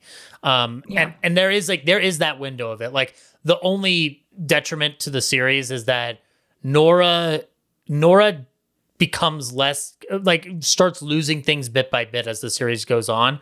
She never loses the ability to entertain us, the audience, but I think that they create a more docile character over time. And part of that's because you're extending into nineteen forty-seven by the time this series ends. Like they weren't just yeah. making Thin Man movies uh, together, and M G M wasn't even, it, it, there's a gap between the fifth and the sixth one where it feels like they just kind of like wanted to come like, fulfill something in Powell's contract and Loy's contract or something at this point. Because Song of the Thin Man, which is the final one, is kind of like, at this point, it's just like, I'm just hanging out with friends. I really don't care what's going on. I'm just hanging out with my friends. Um, yeah. And, and look, I appreciate the whole series, but I do feel that it dragged on a little longer than it should have. And I oh, think yeah. for me, the sort of like jumping the shark moment is when they became parents. I mm-hmm. think I get why in that time period, they had to become parents. Nick and Nora, I gotta tell you, if they were contemporary people, Nora would be like, we are not having children. We, we are living our lives for ourselves and let's enjoy it. Also, so, also, Nikki, we'd be arrested for child neglect. No, that's not true. Just hang him out on the windowsill. He'll be fine. There's a, yeah, like, but you're right. The independence, like they would just be like, we don't need children to fulfill our lives. We can just go have fun in life and enjoy yeah. our semi-retirement, and occasionally I might push you into a mystery, but that's about it. Um, and that that uh, that element of Nick's detective skills, by the way, I the most evidence of him stumbling into things definitely happens in a certain respect with him at Wynant's building, um, because frankly, Asta finds the body. Right? If we're being uh, yeah. realistic, Asta finds that body, which is why he's the best dog in cinema, um, and. Then he kind of happens to be there at the right time when Tanner, the somebody he put away, by the way, comes in to repay money that he had chiseled from Wynant. Um, and this is when we kind of launch also into the other part of Nick conveniently falling into things. But I think it's a strength rather than a detriment.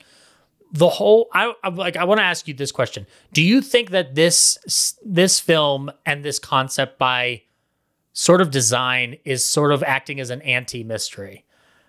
Because oh, that's an interesting thought. Because it seems like it's not like the like there's an example I give often, which is The Adventures of Sherlock Holmes is a flawed film. And this is one of the, my revelation. It was Adam Roach who pointed this out in his series. We as the audience know what Moriarty's whole plan is from A to B in the first fifteen minutes, and then we are watching Sherlock Holmes be a step behind the entire time. Yeah. Whereas he should be a step beyond the audience, and we should be Watson going like, well, okay, now I'm discovering this right away. And Nick and Nora, because of Nick's lack of interest in telling, in, in doing a mystery and engaging in the whole case period, the whole him falling into things and consequently how he finds out who the murderer is at the dinner, at the drawing room table, he is kind of acting under this anti-mystery theory of just like, it's more the personality of the detective than necessarily the story that's being told. And as a result, it sort of acts in like, he's not an ideal detective, but he happens to be good at sussing people out. So he's not using detective skills so much as he's a good guesser. Like he could concoct a story more or less. So it's almost like, and you said that autobiographical autobiographical element of Hammett being inherent to Nick. In a way, it's a detective who is a great storyteller rather than a great detective. Yeah. And so that's why I feel like it's more of an anti-mystery. I don't know. Like, what do you think about that? Yeah, no, I don't think that's a crazy thought at all. I think it makes a lot of sense. I've never felt, and I say this as somebody, like I said, who reads the book every couple of years, who has seen the movie multiple times. I've never felt like for a mystery story, the mystery was really the reason I kept watching. And obviously that was the point. That was what Van Dyke wanted. That was what the writers wanted. That was what the audience wanted, because that's mm-hmm. what kept the series going for so long. But the mystery is not that compelling. I don't have this like sitting on the edge of my seat waiting to figure out who did it kind of moment. Right. It's, yeah. It's not even that well constructed a mystery in the scope of things. It's really more that it's a well constructed world, and it's a well constructed set of characters and a well constructed story overall. And there happens to be a mystery in it. That, so I, yeah. I'm not opposed to that characterization of anti-mystery. I don't think that's entirely wrong at all. I yeah. think that's actually very logical. Because that's how I kind of like in. I, I love Knives Out. Don't get me wrong, but that's how I felt about the first Knives Out in terms of a mystery. At a certain point, I know who the killer is. Yeah. But the world is so rich that I don't care, and I want to watch it to the very end. The Glass Onion kind of threw me for a loop at first, but then I started catching up to its wavelength. But that that kind of mentality ends up being amazing for detective characters because it doesn't assume the audience is stupid. Um, right. it, in a way, it does tend to engage them and make them feel as smart as the characters that they that they are watching, which I think if you're doing Sherlock Holmes, don't do that. That that detriments yeah. the character extensively. But Nick Charles, yeah, I can I can feel on a level with Nick Charles. He is so much more relatable than Sam Spade or Philip Marlowe. He he is as much a goofball as you or I are in our real lives. Um, and that's extended to his childlike behavior with a B B gun. Which I think was also a scene that was caught without, or not intentionally. They didn't have it scripted that way, and he just did it, and they thought it kind of suited the character. I think, if I remember correctly, that was also kind of a I, I throw believe, in at the last second thing. And it makes sense, because it does, this, the, the camera angles don't seem deliberate. They're kind of just catching him in action. Like, I don't... And given the fact that Woody was just going to do one or two takes anyway, it's not like he so much planned it out so much as he just knew to keep it rolling for whatever he's going to accomplish with this B B gun. And then all you have to do is just fill it in with an insert of the the Christmas tree with all the balloons around it. Um, and he yeah. manages to catch a really good visual gag of Asta running away scared. yeah. Like, actually, there is a great Asta moment. The, every film has a great Asta moment. For me, it is when he comes in through the door the next morning, it's Christmas, sees that he's shooting that B B gun and just goes back in. Like, yeah, he's just, like, nope. He's like, out. I'm out. Uh, no, you're, you're, my dad and my mom are fucking insane. Like, yeah. I, um, and let's talk a little bit about this reveal, because Nick figures it out by going through the story of everything that has happened from frame one to this moment. And you were talking about things falling into his lap. This is the literal it falls in his lap moment of the movie that is so obvious. And this is a trope that would happen throughout the series, where he goes through the story, he thinks he's got it, and at one point Nora asks him, How, is that what really happened? I don't know. How are you sure? Because it's the only way that it makes sense. Look. if they'll confess, if they'll confess, yes, this is exactly how it happened. If not, we'll figure it out. But it's kind of funny to draw a line sort of from like Poirot, who definitely had a similar method of reveal, and yet he knew what he was doing before he went into his reveals, to Nick Charles. And then I hate to draw this line, because Nick deserves far better in terms of intelligence in this, but all the way to Columbo, where you've got the like sort of, he's a step behind, but then he just catches up and figures it out. So it's kind of funny to see how we've, I won't say declined, but evolved in how we, I mean, and of course we've evolved far beyond Columbo, but the point is, it's always interesting to me to think about these characters in concert with one another, and mm-hmm. how Nick just kind of is like, okay, this sounds good. Let's go with it. That I'll throw it out there. I mean, I would not have the guts to do that if I were not certain, but then again, I'm not a white man in the nineteen thirties, so I can't say whether there was some yeah. added confidence. There's uh, actually, you mentioning Columbo, that also tr- ties directly into Poker Face, which has been out recently. And oh, I, yeah. And going through that, actually, she, uh, Natasha Lyonne does have a very Nick Charles-esque milieu around her in terms of like how she goes through each of those cases while she's on the run is a very, like, is very much figuring it out and figuring the story. Like, there's moments in that show where she is kind of, it's a Columbo move too, but she is kind of going like, I figure that you did this and this. And she's using her ability to detect bullshit to figure it out if she got it right or wrong. Um, and the only, the way they change that up is there's people who are better liars in it than others. Um, and so, yeah, it's got a definite Nick Charles vibe about it, but The well, I'll throw one more line in the middle there. Elle Woods. I mean, that's kind of mm. the entire courtroom scene of Legally Blonde. We'll draw Columbo to Elle Woods, and then we'll move on to Poker Face. I mean, it's like, it's funny how that is a trope that really, because I think Poirot kind of set the template of like the big reveal. Mm-hmm. And like, but he clearly knew what he was revealing. And I think Nick has kind of set this template of keep the big reveal, but make it so the guy's kind of like, hmm. Yeah. Could be this. This sounds good. This is logical. Okay, let's just lay it out for everyone. And of course I'm going to be right because it's a movie. And also, I would love to see someone be wrong. And also, and also I get the I get the impression as Nick and Nora as characters that they enjoy fucking with people. And this is a oh, good way to waste people's time. Like, it's a very good way to waste people's time because he builds it up. He puts everybody on edge. The moment he says anybody's name, they jump. Morelli in particular, who is my favorite of the gangsterish characters in this movie. Um, yeah, he's a good one. Yeah, and actually I love when he when he and um, Nunheim's gal are um, are just talking to each other, and then one of Nick's friends goes, have a cocktail. No, we're fine. I said have a cocktail. I think he wants yes. us to have a cocktail. They look freaked out as all hell. But the way he finally pulls the reveal, because everything he's saying does sound reasonable. And in fact, it's a storyteller's move and not a detective's move, because he's going through the script and recalling for us what we have seen written on the page and how it lines yeah. up in a timeline. It does feel like you're watching somebody deconstruct the script. And he, the way he confronts Mimi and how it's revealed that Macaulay's behind it, it, it really like clarifies Mimi's character while at the same time finding out who the killer is. Um, he it's just a wonderful, like, he eggs her on to the point where she gives him up. That's kind of the beauty of what Nick does. He's sort of pushing people's buttons until he gets the response he wants. And I find that to be more so funny than thrilling, but that's kind of the reason why we've been talking. Why, why we why would we want to talk about this film? It's a very funny movie first and a mystery movie second, and yeah. that that emphasis on comedy is such a strength in the corner of that scene, because that scene could be so boring and so stilted, but there's energy because of each performer and how Nick is toying with them. He's a little tipsy, but he's also focused, and Nora kind of giving sideline chatter, which is like, you're driving me crazy.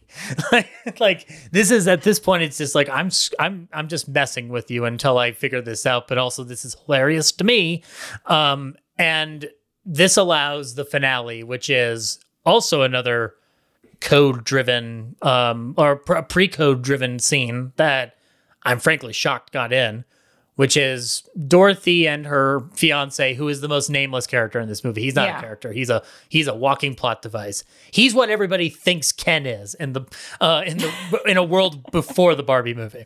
Um, and uh, they they retire to their berth, and they're fighting about time zones, which is great. Um, yeah. And she says, throw in Asta here in bed with me. And he goes, oh, yeah. And he tosses Asta on the top berth. Yes. We know what's going to happen. And Asta does, too, because he circles around and covers his eyes. Um, and we see a train just going off in the night. I'm like, that is incredible, because that seems like the scene that somebody at the Breen office would have been like, hold on, hold on. You cannot implicate that they're having sex at this point. And it's like, what are you talking about? There's just a shot of a dog. I didn't see nothing. Did you? No, it's true. It definitely feels like it's sort of touching the line. It's like, we, how close can we get? And you have to wonder, given the circumstances of the film, given the nature of the film itself, and how we've talked about how they like screwing with people, how much everyone involved in making this film was like, how far can we push this before we start to get into trouble? And a year later, they would have been shut off. I mean, so many different places I can think of a year later where they would have not been able to do things. But at this point, everyone's still kind of feeling out mm-hmm. what the code is going to mean for them. And they got kind of, they slid in at the right moment. They sort that. of got grandfathered in. Yeah, it's, it's, it's very much a kind of like slide in at the last minute, because the code gets its teeth in April, really. That's when everything starts really packing yeah. heat. And And it's so weird, like, actually, the way I usually look at it is through the Marx Brothers, because they made films from twenty-nine to thirty-three, take the whole year of thirty-four off, and then they come back at M G M, and suddenly the films are neutered and not, yeah. not anywhere close to their original material.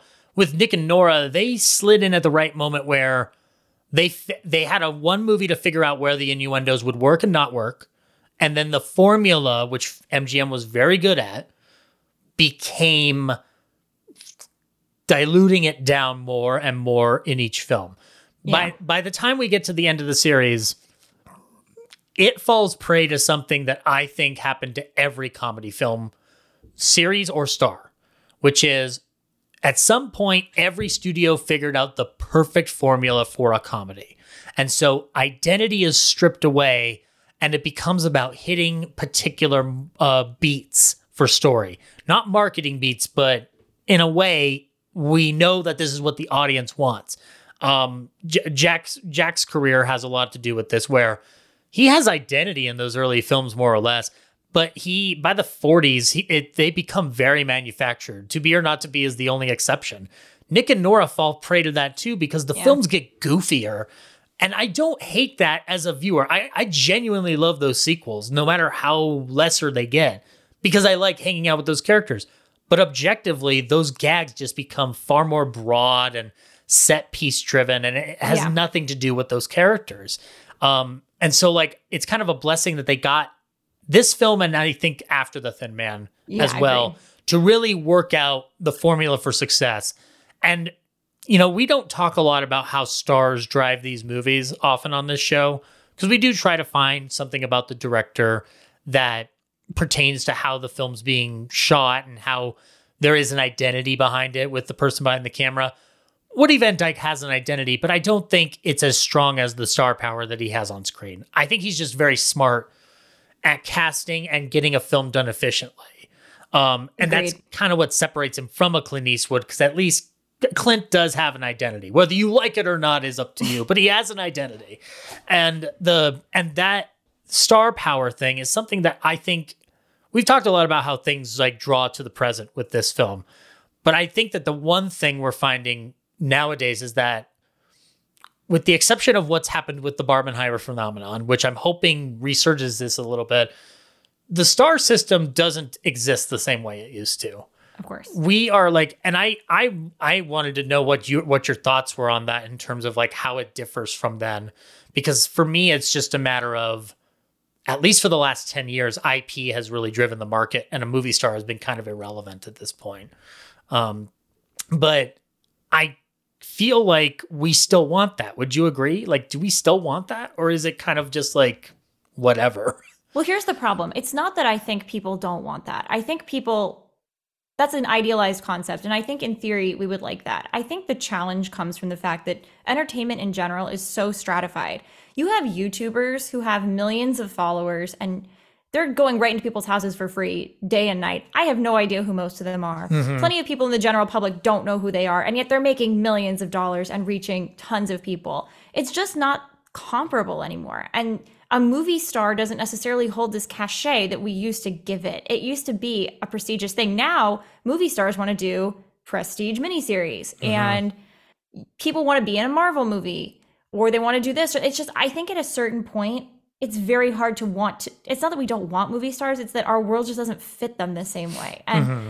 I don't necessarily think that's a good thing. I just think that's reality. Mm-hmm. And so, yeah, I don't think you're wrong. But at the same time, Powell and Loy were extraordinary together. I mean, they were both great separately, but it was that together that made them so special. And I think part of what made the series go on and on is people just wanted to see the two of them together. And of course, we, I think they're, there are five Thin Man movies and there are eight total films with Powell and Loy. So clearly it was a winning combination, but it wasn't even just that they were stars. It was that they had this, it's kind of like, again, to bring Ryan Gosling and Emma Stone up again, because they've both come up already. Yes. Emma Stone and Ryan Gosling are one of those couples that we see over and over. I'm trying to think of a handful of others. Um, I've seen, this is not quite as dramatic, but I've seen Mary Steenburgen and um, Craig T. Nelson play spouses a couple times. Yeah. Um, I mean, you have these couples where you want to see them together. They just feel like a couple. And I, I would throw in George Clooney and Julia Roberts. Like, oh God. Yeah. Yes, of course. Yes. Yeah. That's such a good one. I mean, that's more significant to a lot of people, I think, than these. I mean, I mean, George Clooney and Julia Roberts are an exception. Like, obviously George Clooney and Julia Roberts are George Clooney. They're like some of the last true movie stars. Yeah. Um, or, but, or, you know, like there's, there's also male, like buddy instances of this too. Like people still want to watch Kevin Smith and Jason Mewes hang around on a screen. Oh um, yeah, of ben, course. Ben Affleck Always. And Matt Damon. I mean, I watched, I had no idea what Air was about. All I know is I saw those two Boston boys back in business and I'm like, cool, Prime, show me what I'm watching. Um, but, yeah. uh, but yeah, that, that concept of stardom, it made me think about something that we were going to touch on here, but you brought it up at the top, which is the remake idea, because that idea was not only going to set to star Johnny Depp, but it was going to be directed by Rob Marshall. And that got me to thinking over time, it's not that I don't want that. It's just that I think one of the f- beautiful parts of cinema continuing and carrying on is that we find new ideas and those actors fit the idea of their time. So like, if you're going to tell me I'm going to get another Pirates movie, that makes sense because Johnny Depp's really good at that part. Now, can he bring the same magic as William Powell and with whoever would have played Nora? I don't know, because they were very good at it. And it might be even better to just say, make a Thin Man type movie and draw center it around this kind of couple that heavily imbibes what solves a mystery. It's kind of like Knives Out works better for me than the Kenneth Branagh Poirot films. Um, I'd rather watch a new character doing an Agatha Christie mystery than watching Kenneth Branagh put that tail on his face. And it's and it's not to say that he doesn't make fun movies with them. Like, I liked Murder on the Orient Express, the remake. It was very well done and well put together. But I my interest point lies with, give me a new detective.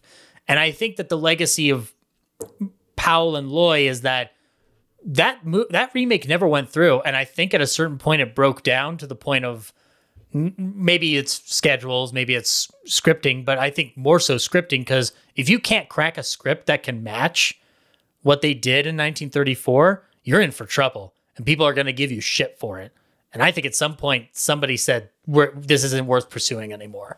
Um, well, and I'll tell you, I am a big Rob Marshall fan. He does incredible work with mm-hmm. big budgets, and it's glitzy, and it's over the top, and of course, at about that point, twenty ten, twenty eleven, that's when Johnny Depp did The Lone Ranger, which was, I think, the first film to have a nine-figure budget, which is now like standard operating procedure for big studio films. Yeah.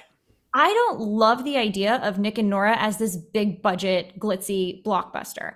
And I feel like part of, you said earlier, have fun with it. That was, I think, a big part of what made this movie special, was they had this very tight timeline and they just ran with it. Mm-hmm. I think turning it into this big budget extravaganza is not in keeping with the spirit of the movie. And in fact, I would argue that if you're gonna remake The Thin Man, which I'm already not thrilled about the idea of remaking The Thin Man, it would make more sense to work with comedy people, yeah. people who have a background in improv or sketch comedy, who understand that rhythm and that flow and can just kind of put the movie out there. Mm-hmm. Now, of course, I don't want to see like Larry David. Oh, I take that back. I would see Larry David's The Thin Man. If Larry David wants to remake The Thin Man, as far as I'm concerned, I will buy a ticket to see that in a theater. But just fixates on somebody's suit the entire time as he's trying. Well, I could just picture being like, eh, I don't feel like getting involved in a mystery. No, no, I'm good. No, they're just... too messy. There's too yeah. too much of a messy thing, Cheryl. I'm not getting into it. Oh, I'm yeah, sorry, your exactly. name's Nora, not Cheryl. My bad. No, see, I, I might, I might go for that. But generally speaking, I feel like I think you're right. Also, I think, and I remember being there at Murder on the Orient Express and thinking, this just feels very dark. And I feel like part of what, not even just physically dark, which a lot of movies today are way too dark, but that's a side issue.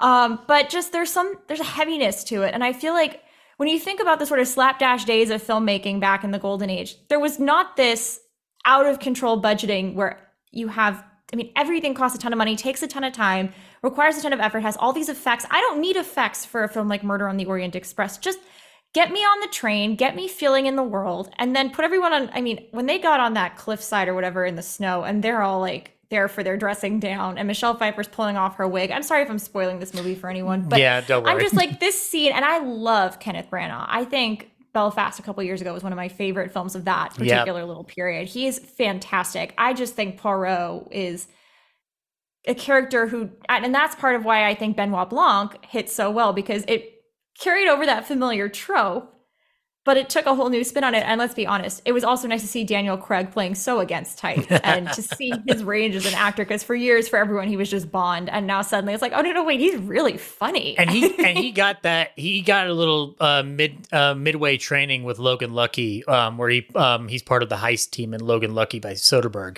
And he I forgot about that movie. Oh, my God. Yeah, okay. I'll never forget that movie, because that was the first time where I'd really see him do that Southern fried accent. I'm like, oh, he's yes. going to be fine as a detective. But But, you, you know, like, I think what we're getting at, and a good way to wrap this up, is that we are we are dealing with something unique. And most films, when they succeed, is because they have a unique identity. Um, it's not a denigration against Marvel or even D C at this point. It is just yeah. a matter of like, and an example is like, if you're going to remake Iron Man, it's going to be tough to top Robert Downey Junior because he made that role work. Um, and I don't think that, like, that's why it's smarter to just go down the Ironheart route rather than recast the character of Tony Stark, um, yeah. it, or like reinvent it, so to speak. There, an actor's strength is then they get to create the character and it is their creation. Some things fall through the cracks. Like, I can easily deal with another Sherlock Holmes or a Frankenstein monster or a Dracula, but Nick and Nora are are one of, are a one of a kind trope that I'm not opposed to you remaking it, but I'd rather you maybe take a Nick and Nora-esque situation and create something new out of it, because there's nothing wrong with homage. Quentin Tarantino has made his career off of this. So it, it there is like a benefit to watching this film though, and taking little bits and bobs of it. Like, maybe I don't want to tell a mystery story. Maybe I want to tell a story about a very cool married couple who just happens to solve mysteries, because they just happen to solve things. Like, or in- even thinking sort of between and around the Nick and Nora story, because there really is only one book and the movies extend that world a little bit, but there is so much room for like, what is life like for Nick and Nora in a different situation, and to explore that in a film. And a lot of people have used the sort of Nick and Nora convention to create couples. I think they also would make a great side couple in a larger story. Yeah. I would argue that Amy Sherman-Palladino would do brilliant work with a Nick and Nora type story, or Ray, she rest in peace, Nora Ephron would have done something incredible with that kind of couple. Yes. Uh, another one who went to my high school. I went to a pretty cool high school, I guess. Mm-hmm. I went to Beverly Hills High School, so we had a that. few couple of notable people. Actually, I'll tell you really quickly, which has nothing to do with anything. When we had the hundredth anniversary of the city, Betty White went to Beverly and grew up in Beverly Hills. So she came to lead us in the Beverly High fight song, and I got to write her speech. So I actually, my first professional writing gig was writing for Betty White. Oh, that's fucking that, dope. Oh, it was that's amazing. Awesome. And she was everything you would have dreamed Betty White was, and then some. She was really a special lady. But um, yeah, I went to a pretty cool high school. But the point is, there are so many people who can tell that kind of story without having to literally say, here are Nick and Nora Charles. Mm-hmm. Let's put them and this horribly dysfunctional Wynant family and a couple other people together and call it The Thin Man Returns or The Thin Man two point oh, or just, we don't need that. We need new stories. And look at, again, we'll go back to Barbenheimer because it's the thing of the moment. Yes, Barbie is an existing I P, but it was the first time it was anything like this. Oppenheimer is based on a true story, but it was a complete, to most audience members, it was a new story, yes. or at least a story yeah. they didn't really. I had one guy say to me, I didn't realize going in that it was a real story. I was like, where? Oh, okay. Sounds good to me. Whatever works. If, as long as you oh, left. I want to no- meet this guy. Well, it's like the people who leave Titanic. Every time they re-release Titanic, there are people who tweet, did you know Titanic really happened? And I was like, we need to teach better history in our schools. You know what? That's maybe that's how Ocean Gate was allowed to happen. People forgot that the Titanic was an actual accident.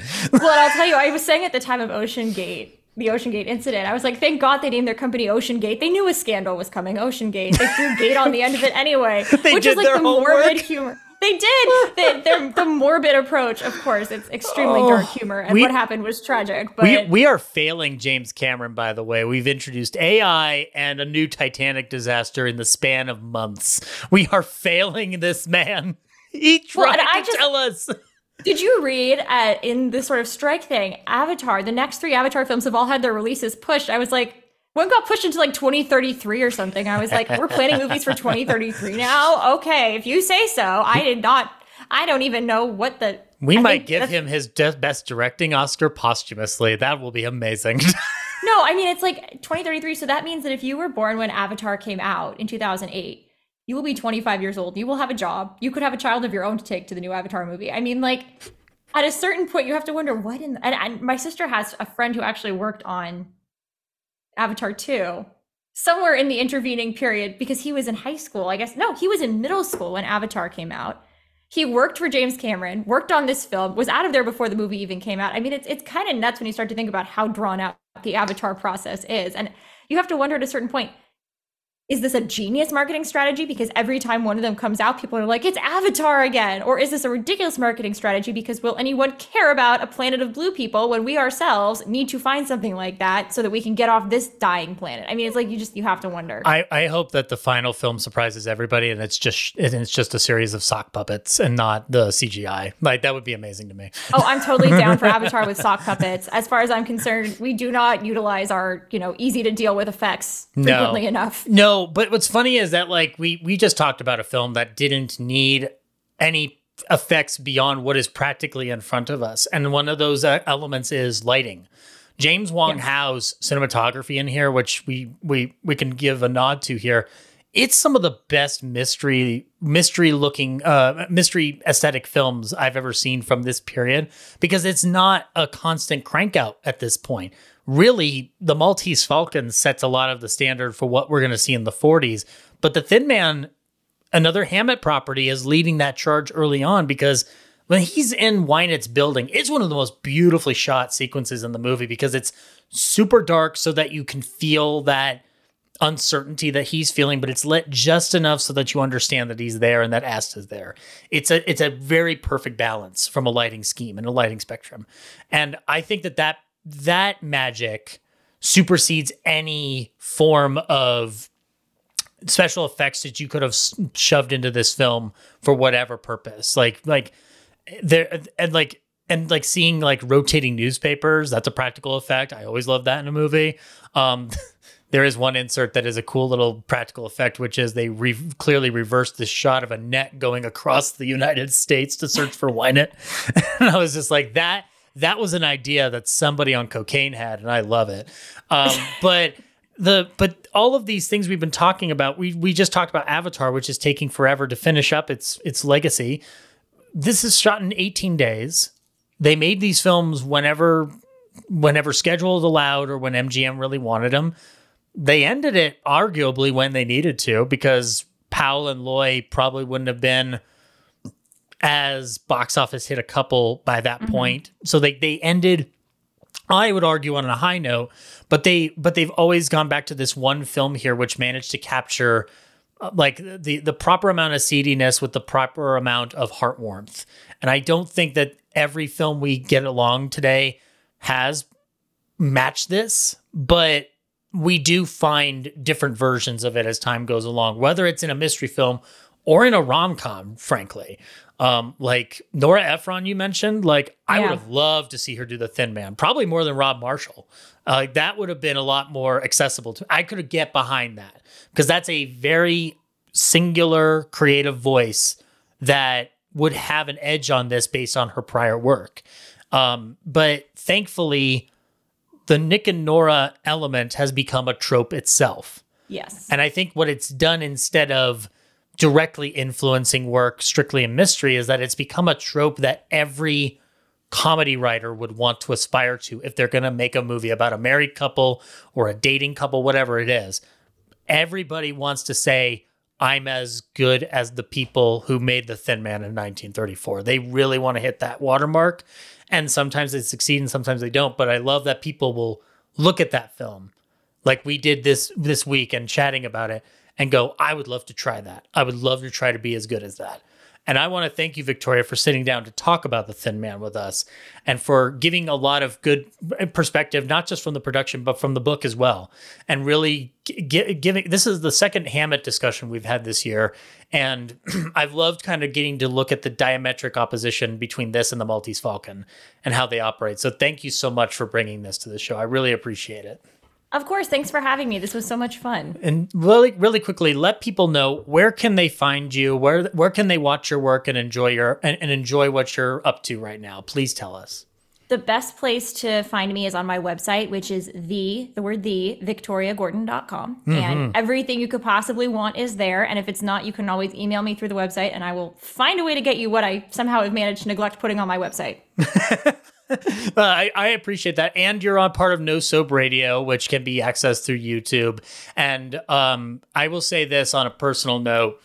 Um, I talked about that trip earlier. I did see your grandfather there at the cemetery where Jack was as well. And I told you this back then, and I will tell you this now, especially and even more so after what we've just discussed. I think your grandfather would be very proud of how you've kept uh, uh, one foot in the past and one foot foot in the future. I think he would be extremely proud of you because you you understand not just how to break down a film, you understand how to break down comedy. And that's a rare gift. Not everybody can do that. And I really, really think he'd be amazed amazed by what you've accomplished and what you'll continue to accomplish. Well, thank you. And I'll tell you, he died when I was eighteen. So I was very lucky to get to spend a lot of time with him, to learn from him. And I know when he died, he knew where I was headed and what I was doing. Mm-hmm. It's not like some of my grandparents, I'm like, darn it, they, I wish they had seen more of where I was headed in my life. But he definitely caught me at a time when it was clear the path I was on, that I was moving towards comedy, that I was working in a direction that would have been similar to his, only distinctly different because radio was really not a thing. But at the same time, I know that he knew what was going on. And that's something that I've always been very proud to say, that he knew what was go- where I was headed in my life. Yeah. And I can tell you right now that he's still watching down and watching your incredible work. Hopefully he was okay with all the cursing that I did on this show today. Oh, um- are you kidding? That man was... I might... What I'll tell you what's really funny is my mom met a woman who was a friend of my aunt's in high school. And she was like, I used to go to the Gordons every weekend. And my mom said, oh my gosh, tell me what they were like. I'm so curious to know. And she said, the four of them were like a group of sailors. She said, foul language. Just, and this was in like the sixties and early seventies. She's like, just these people had no regard if people come over, whatever. They they were dirty in their language. And I was like, wow, that was not the answer I was expecting. But apparently that's what stood out to this woman from her teenage years, is the Gordons have foul mouths. in, in, in a lot in a lot of ways, you could probably say that, yeah, that, that the Gordon household was probably no different than the Charles household. A, a barrel oh, it of totally wasn't. I mean, lots of alcohol from the adults and lots of witty banter. And there were two children there who probably, you know, someone had to watch at some point. So. They just let I'll you, leave it at that. They just let you wa- listen and then read a transcript later. Something like that. Well, thank you so much, Victoria. I definitely want to have you back on. Anytime, any film, any it. radio show, you just let me know. You're back on here instantly. It's It was such Do a it. treat talking with you. And that's going to wrap it up for this episode of Yesteryear Ballyhoo Review. You can find out more about us on the back half of the show. Coming up on the program, we did mention Titanic near the end of this discussion. Um, but... Did you know that there are a bunch of Titanic films before James Cameron let us know our heart will go on? That's right. I am bringing back Zach Bynes from Talkin' Troma to talk about his other favorite obsession that isn't Francis the Mule, and that is Titanic. Um, so we're going to sit down with a couple of different Titanic pieces. Um, that's going to be an interesting discussion, to say the least. And if you've heard the Francis the Mule episode, you know how dirty it might get, so be prepared for a less than P G thirteen discussion. Um, and additionally, we are going to be tackling things regarding the strike um, and how there's a history of this. We are going to be doing Salt of the Earth with Marshall Rosales. Um, this is a film that was centered around blacklisted um, a- actors and directors and how they handled a labor strike uh, in dramatic fashion. And the story of this has been proving to be very eye-opening, especially to what we're dealing with today. Um, and sort of in tandem with the strike and blacklisting at large, we're going to be tackling Roman Holiday, uh, Dalton Trumbo's uh, epic masterpiece that he didn't get credit for until years later. Um, so settle in for that and so much more. And stay tuned for the Ballyboo. We're going to be having a whole month of horror, three titles up at the front. I'm going to tell you what they are right this minute. Victoria, are you ready for this? Oh, am I? The the Wolfman, Vampire, and The Old Dark House. And we're going to have a mystery program at the end of the month to send everybody off in glorious, horrified fashion. We're going to have some fun here on this show, guys. But until all of that, and until next time, folks, good night.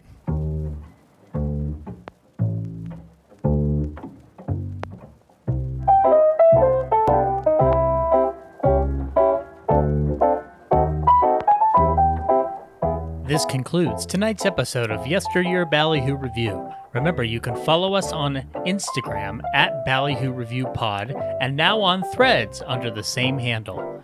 Our theme was composed by Maddie Ghost, and our introductions were done by Henry Jarvis.